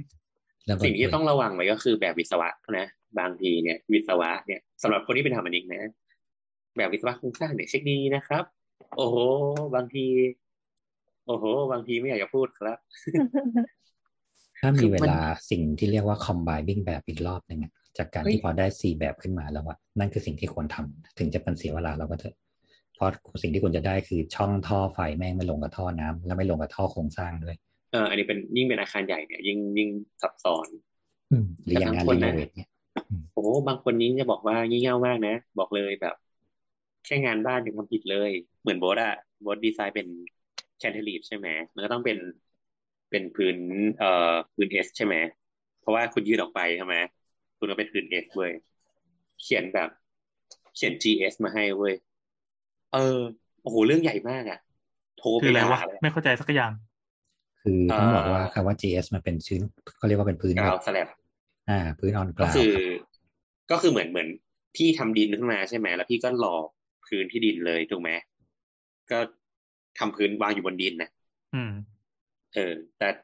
สแลบมันก็คือเหมือนเป็นเหมือนคล้ายๆกันศาสตร์อะมีภาพเป็นกันศาสตร์หรือระเบียงอะคิดออกไหมที่พี่แบบ ทำเหล็กออกไปแล้วพี่ก็หล่ออ่าอะไรอย่างเงี้ยขอขออนุญาตอธิบายแทนแล้วกันครับ เรียกว่าวิธีและกำลังวิธีการรับวิธีลักษณะของการถ่ายแรงอะกับการรับน้ำหนักอะของพื้นแต่ละชนิดจะไม่เหมือนกันอ่าเออถ้าอยากเป็นพื้นออนกราวปั๊บเนี่ยการเป็นพื้นออนกราวนั่นหมายความว่าวางบนดินอย่างเดียว เพราะฉะนั้นตัวพื้นเองต้องมีความหนาเป็นความลิจิตพอที่ตัวมันจะแข็งพอที่จะอยู่บนดินได้อ่าโดยไม่ที่ต้องน้ำหไม่นักต้องไปอาศัยอะไรเพิ่ม อ่า ก็คือเราไม่ก็คือเราถ่ายแรงทั้งหมดลงดินโดยตรง ครับอ่าอ่าอ่าใช่ใช่ทำตัวใช่เหมันเสือโยคะครับเพ ราะฉะนั้นก็คืออืมมันต้องหนาพอที่มันจะต้องเอาอะไรไปเหยียบแล้วก็วางลงไปได้ แต่ซึ่งซึ่งส่วนเนี้ยมันก็จะถักเหล็กในการที่ทำให้มันเป็นแข็งเท่ากันทั้งแผ่น อ่า แต่พอในกรณีของการที่มันเป็นพื้นยื่นปั๊บอะพื้นยื่นมันคือมีการยึดจุดยึดแค่ข้างเดียวคือคานทางได้ด้านด้านหนึ่ง และที่เหลือมันต้องยื่นออกไป เพราะฉะนั้นน้ำหนักที่มันกดลงอะจะกดที่ปลายอืมมันจะทำให้ส่วนหัวของพื้นอะ มันแตกได้ เพราะฉะนั้นเหล็กเสริมที่เขาใส่เขาจะใส่เหล็กเสริมบน เพื่อกันให้เหล็กทางเนี้ยมันยืด และทำให้พื้นอะ มันไม่ หักลงมาตรงกึ่งกลางอืมเพราะฉะนั้นถ้าคุณไปใส่เหล็กแบบใส่เหล็กล่างหรือใส่เหล็กกลางที่มันไม่ได้รับแรงส่วนเนี้ยมันจะพัง ซึ่งถ้าสมมติว่าคุณเรียนวิศวะปั๊บมันจะมีแบบเหล็กถ่ายแรงฝั่งเดียวถ่ายแรงสองฝั่งเออกระจายน้ำหนักลงสี่ทาง หรือทำตัวเป็นลิจิตเลยก็คือเหมือนเป็นพื้นถ่ายแรงลงแบบเท่า ๆกันทั้งหมด ซึ่งส่วนเนี้ยครับที่สิ่งที่วิศวะต้องเคลียร์ให้เรา ซึ่งบางทีหน้างานอะ เขาใส่เลขมาผิดอะ เช่นอันหนึงมันเสือกใส่เหล็กล่างอันหนึงใส่เหล็กบนอะแล้วเขาไปอยู่ในตำแหน่งที่มันจะต้องใส่ใส่เหล็กสลับกันอะมันมีโอกาสเกิดความพังได้ไง โดยที่สมมติว่าเทไปปั๊บแล้วเราไม่ได้เช็คชิบหาย เพราะว่าพอด้วยเนเจอร์ของการรับน้ำหนักแล้วมันดีดขึ้นข้างบน แต่เรามีเหล็กล่างด้วยมันไม่ได้รับน้ำหนักอะไร พื้นแตกพื้นหลาวสืบขึ้นมาน่ากลัวปั๊บมากเออสืบขึ้นมาปั๊บกลายเป็นว่าเหล็กชุดนี้ผิดและให้คนตรวจงานมันดูมาได้ยังไงเนี่ยอืมความชิบหายก็มาเกิด ซึ่งเราต้องหตีน้ากันอีก เออซึ่งหน้าแปลกนะครับ สิ่งนี้ก็เรียนกันมาเยอะแยะ แต่รัฐสภาเราก็ยังได้รัฐสภาน้ำรั่วมาอยู่ดีไม่น่าเชื่อ เราทำงานแบบราชการแป๊บๆอะครับ แค่แบบเขียนหนังสือผิดตัวเดียวอะเขายังตรวจได้เลยปปงยังโทรมาถามเลยว่าอ้าวทำไมเป็นอะไรอย่างนี้ แต่รัฐสภาน้ำรั่ว เราหาคนเซ็นรับไม่ได้ว่าใครเซ็น อืมแปลกจังเนี่ยแล้วโอ้ยชีวิตเนี่ยเนี่ยสถาปนิกเนี่ยจะบ้าตายเนี่ยจริง ๆ แล้วอะ ในตำแหน่งที่แบบตรวจงานของรัฐสภาเขาหาคนมันเยอะมากนะครับเขาหาคนเรื่อยๆเลย แต่ไม่ค่อยมีใครกล้าไปสมัคร ไม่กล้าไหมโอ้โหเงินดีปะล่ะเงินดีไม่ก็ดีไม่คุ้มหรอกโอ้เงินเดือนก็ดีนะครับ เนี่ยอืมไม่คุ้มคือเลเงินยเดือนน่ะ ดีกว่าอยู่บริษัทเล็ก แต่ว่าถ้าเทียบกับความรับผิดชอบที่ต้องทำอะ คือน่ากลัวมากนะคะอืมบอกเลยว่าตอนเนี้ยกรรมการลอยตัวได้นะกรรมการสามารถแจ้งได้ว่าก็เซ็นรับตามเป็นเบาคอนซัลท์ ต้องถามว่าใครนั่งคอนซัลท์ตอนเนี้ยบริษัทไหนนั่งหรือคนไหนนั่งหัวที่เป็นคนเซ็นว่าแบบตรวจสอบแล้วรับรองให้กรรมการรับรองได้ อันเนี้ยคอเตรียมขาดโอ้ยิงราคาดิแต่นั่นแหละ เราอยู่ในโลกคู่ขนานนะครับ ครับอืมอืมอะไรที่เราเห็นว่าไม่ดีเขาก็จะบอกว่ามันใช้ได้ บางอย่างก็หายไปหมดแล้ว ไม่น่าเชื่อครับแล้วก็โอ้เอ้ยนั่นแหละครับ ทุกคนก็สู้ๆนะครับอืม กับอย่างที่เคยพูดเสมอครับ การเป็นสถาปนิกคุณอยาวแค่วาดรูปได้ดีไซน์ได้ คุณต้องรู้จักทุกระบบจริง ๆ นะ ไม่งั้นคุณก็จะแบบแหมเขาส่งอะไรมาก็ไม่รู้ไงอืมอืมอันตรายโอ้อันตรายเอาเงางานโครงสร้างเนี่ยอันตรายสุดละพวกงานระบบคอมไบไม่ได้อีกแล้วโอ้ขี้แตกบอกเลย อยู่ดีๆเนี่ยแบบท่อไม่งทิ้งมาตรงไหนไม่รู้อะมีมีมีมีงานหนึ่งขอเล่าเมาเมาหนึ่งดูดีจะจบเป็นก็ไม่ให้จบ ไม่ไม่ เป็นเป็นเหมือนเหมือน เป็นเพื่อนโบนี่แหละ เขาไม่ใช่เป็นถามอันนี้ แต่เขาว่าเหมือน จ้างผู้รับเหมามาทำเองเขาเป็นอาร์ติสอันนี้จ้างเพื่อนผู้รับเหมาเพื่อนมาทำจริงใช่ไหมเพื่อนจริงๆเพื่อนจริงครับๆอะไรควะรับเพื่อนจริงๆเว้ยเขาก็จ้างแบบปีจ้างผู้รับไม่เหมาได้มาจะเป็นทำเพื่อนอืมเฮ้ยบางบางทีก็ได้ก็เป็นเพื่อนอะไรวะเนี่ยไม่ใช่สิเออ ก็ก็คือเขาก็จ้างมาทำไว้แล้วก็แบบเหมือน ไม่รู้ทำกันอีท่าไหนค่ะ มีท่อขี้อะวิ่งผ่านกลางห้องนอนอะเป็นแบบห้องนอนอะ แล้วก็แบบเป็นท่อขี้วิ่งมาอย่างเงี้ยทะลุลงไปข้างล่างสามชั้น เนี่ย อะไรอย่างเงี้ยเพราะผ่านนี่คือผ่านยังไงบนเห็นบนฝ้าเพดานอะไรเงี้ยเหรอก็สมมติสมมติว่ามันเป็นห้องเป็นสี่เหลี่ยมพื้นผ้า อ่าสักแบบริมริมซ้ายซ้ายบนน่ะ ขยับมาสักสองเมตรกับหนึ่งเมตรอะที่ลองไหม จากข้างบนมาหนึ่งเมตร จากข้างซ้ายมาสองเมตร เนี่ย วิ่งผ่านอย่างนั้นอะโอ้ก็ดีนะ เออ แล้วปัญหาคือมันมีกลิ่นด้วยเว้ยบางครั้งโอ้โหแล้วที่ว่าว่าเวลากดชักโครกปั๊บมันเราจะได้ได้ยินเสียงการเดินทางของขี้อะบรึบใช่บรึบปรึบปรึบขณะที่นเขาอนอใช้ยู่วิธีวิธีแก้ของเขาก็คือทาสีดำที่ท่อแต่มันก็ไม่ช่วยที่ลองไหมอ่า ก็จะเปลี่ยนเป็นเราจะได้ยินเสียงขี้ที่เดินผ่านท่อและเป็นสีดำ คือต้องบอกว่าบางทีระบบสุขาภิบาลนะเวลาช่างเขาทำหรือว่าเวลาวิศวกรเขาทำอะเขาจะช่องใช้สิ่งที่เขาดีที่สุดของเราเขาก็คือการระยะทางที่สั้นที่สุด ในการที่จะส่งไปตามแบบจุดต่าง ๆ อะไรเงี้ยครับนี่คือสิ่งที่เราต้องคอยเช็ค เพราะว่าเขาก็ออกแบบในสโคปของเขาอะซึ่งในสโคปของเราที่เราไม่ต้องการอะเราก็ต้องมานั่งคอยดูอีกรอบว่าแบบเฮ้ยแนวนี้ไม่เอา แนวนั้นไม่เอาอะไรเงี้ยครับอ่าท่ออ่าน้ำของแบบแอร์เอออะไรเงี้ย บางทีเราจะต้องแบบนั่งคิดตั้งแต่ออกแบบแล้วว่าว่าเราจะเอาท่อน้ำแอร์พวกนี้ไปไหน ท่อส้วมลงตรงไหนอะไรเงี้ยครับ ใช่ หรือว่าจะซ่อนตรงไหนอะไรเงี้ย จะซ่อนไว้ในผนังหรือเปล่า ซ่อนไว้ในท่อดักอะไรเงี้ยมันก็อืมมากมายอะคือเราถือ KPI คนละจุดไง ถ้าเออคนที่เป็นผู้สร้างงานก็คือสร้างให้ได้ตามสเปคที่ต้องการ แต่ว่าเราจะต้องควบคุมประสบการณ์การใช้งานอะไรต่อมีอะไรที่เหลืออีกเพียบไปโอ้หมด เรื่องดูบอกแลสุดให้รอบว่าคลุมสุดท้ายแล้วว่าสถาปนิกควรเป็นหัวสุดนะครับ อย่าเป็นล่างสุดให้เขาแบบอะไรก็ได้เพราะเราเออเราไม่ได้ดูงานเขาเนี่ย ซึ่งพอเขาเดินเสร็จแล้วเราให้เขาย้ายอะเขาไม่ย้ายหรอกเขาก็บอกว่า เนี่ยก็ก็ส่งไปแล้วไงคุณก็ไม่มีแบบข้อแย้งอะไรนั่กันแหละมาครับ นั่นแหละ แล้วเราก็จะตอบอะไรไม่ได้เลยถ้าผิดถ้าเจอเหลี่ยมนี้นี่เออก็เออก็จริงของมึงเนี่ยอืมเพราะฉะนั้นรอบหน้าจ้างสถาปนิกอย่าหักเงินเขาเลยครับ ขอร้องใช่คือเขา ดูให้ไปเยทั้อะงหมดแล้วนี่วัตถุประสงค์ของ EP นี้นะครับ นั่นแหละครับ ดูซิว่าความลำบากยากเย็น ใช่ครับ ไม่เนี่ยครับ ก็ก็ถ้าจ้างน้ำก็อีกแบบหนึ่งจ้างพี่โอก็อีกแบบหนึ่งจ้างโบก็อีกแบบหนึ่งตีกันคนละแบบถ้าไม่รู้ว่าอย่าจ้างน้ำเลยครับไม่เอาเดี๋ยวไปแกล้งน้ำอืมกลายเป็นจุดต่ำสุดอีกแล้วอะไม่เอาสิ ดีแล้วดีแล้วอะสำหรับสาวสาว EP นี้ก็คงได้สาระที่ปนอยู่ใน กองขี้ไปบ้าง มีสาระกว่า EP หลักอีกอืมเออวะทำไมวะ ก็ดีก็ดี อ่า ทีนี้จริงๆแล้ว EP นี้เราตั้งใจจะเป็นช่างเถอะนะครับ แต่คุยไปคุยมาเรื่องของน้ำมันยิ่งคุยยิ่งมันก็อะเลยเดี๋ยยาววนะมันมีคำถามไม่กี่อันไม่ใช่เหรอก็เป็น EP ก็แถมแถมมาเลยไหมล่ะ มันมี EP มีคำถามด้วยเหรอไอ้ที่ว่าขุด สร้างแบบเป็นบ้านดินที่ว่าขุดขุดขุดลงไปมันสร้างได้อะจริเดี๋ยวงหเดี๋รืยวอเปล่างั้นงั้นงั้นเดี๋ยวเอาไว้ยกไปไว้ EP หน้าละเป็นกัช่างนเถอะช่างช่างเถเถอะอะไอ้หน้าเดี๋ยวไม่มีอะไรอันนี้ทำจะได้ว่าด้วยเรื่องเรื่องงานผู้รับเหมาโดยเฉพาะเลยแล้วกัน ก็สนุกดีสนุกดีนานๆจะได้ฟังเรื่องแบบนี้มีสนุกเลย ฟังดูปวดหัวใจสนุกตรงไหนวะคนที่ไม่เดือดร้อนนะมันสนุกเหมือนฟังดราม่าชาวบ้านนะมันสนุก อ๋ออะนั่นแหละถ้าเกิดว่าคุณผู้ฟังมีเรื่องคำถามคำถามอะไรจะถามก็เชิญนะครับ เพราะว่าตอนนี้ลิสต์คำถามเราค่อนข้างว่างอยู่ มีเหลือคำถามด้วยสองคำถามนี่เองสำหรับ EP หน้าถ้าใครมีอะไรจะก็สาส่มงน้คุยกันได้ำเปิดโดเนทได้นะครับใช่ครับอะแล้วถ้าอยากฟังเรื่องของน้ำอีกก็เปิดโดเนทได้สำหรับ EP นี้ก็แค่นี้ก่อนแล้วกันเจอกันคราวหน้าสวัสดีครับ สวัสดีครัครับบ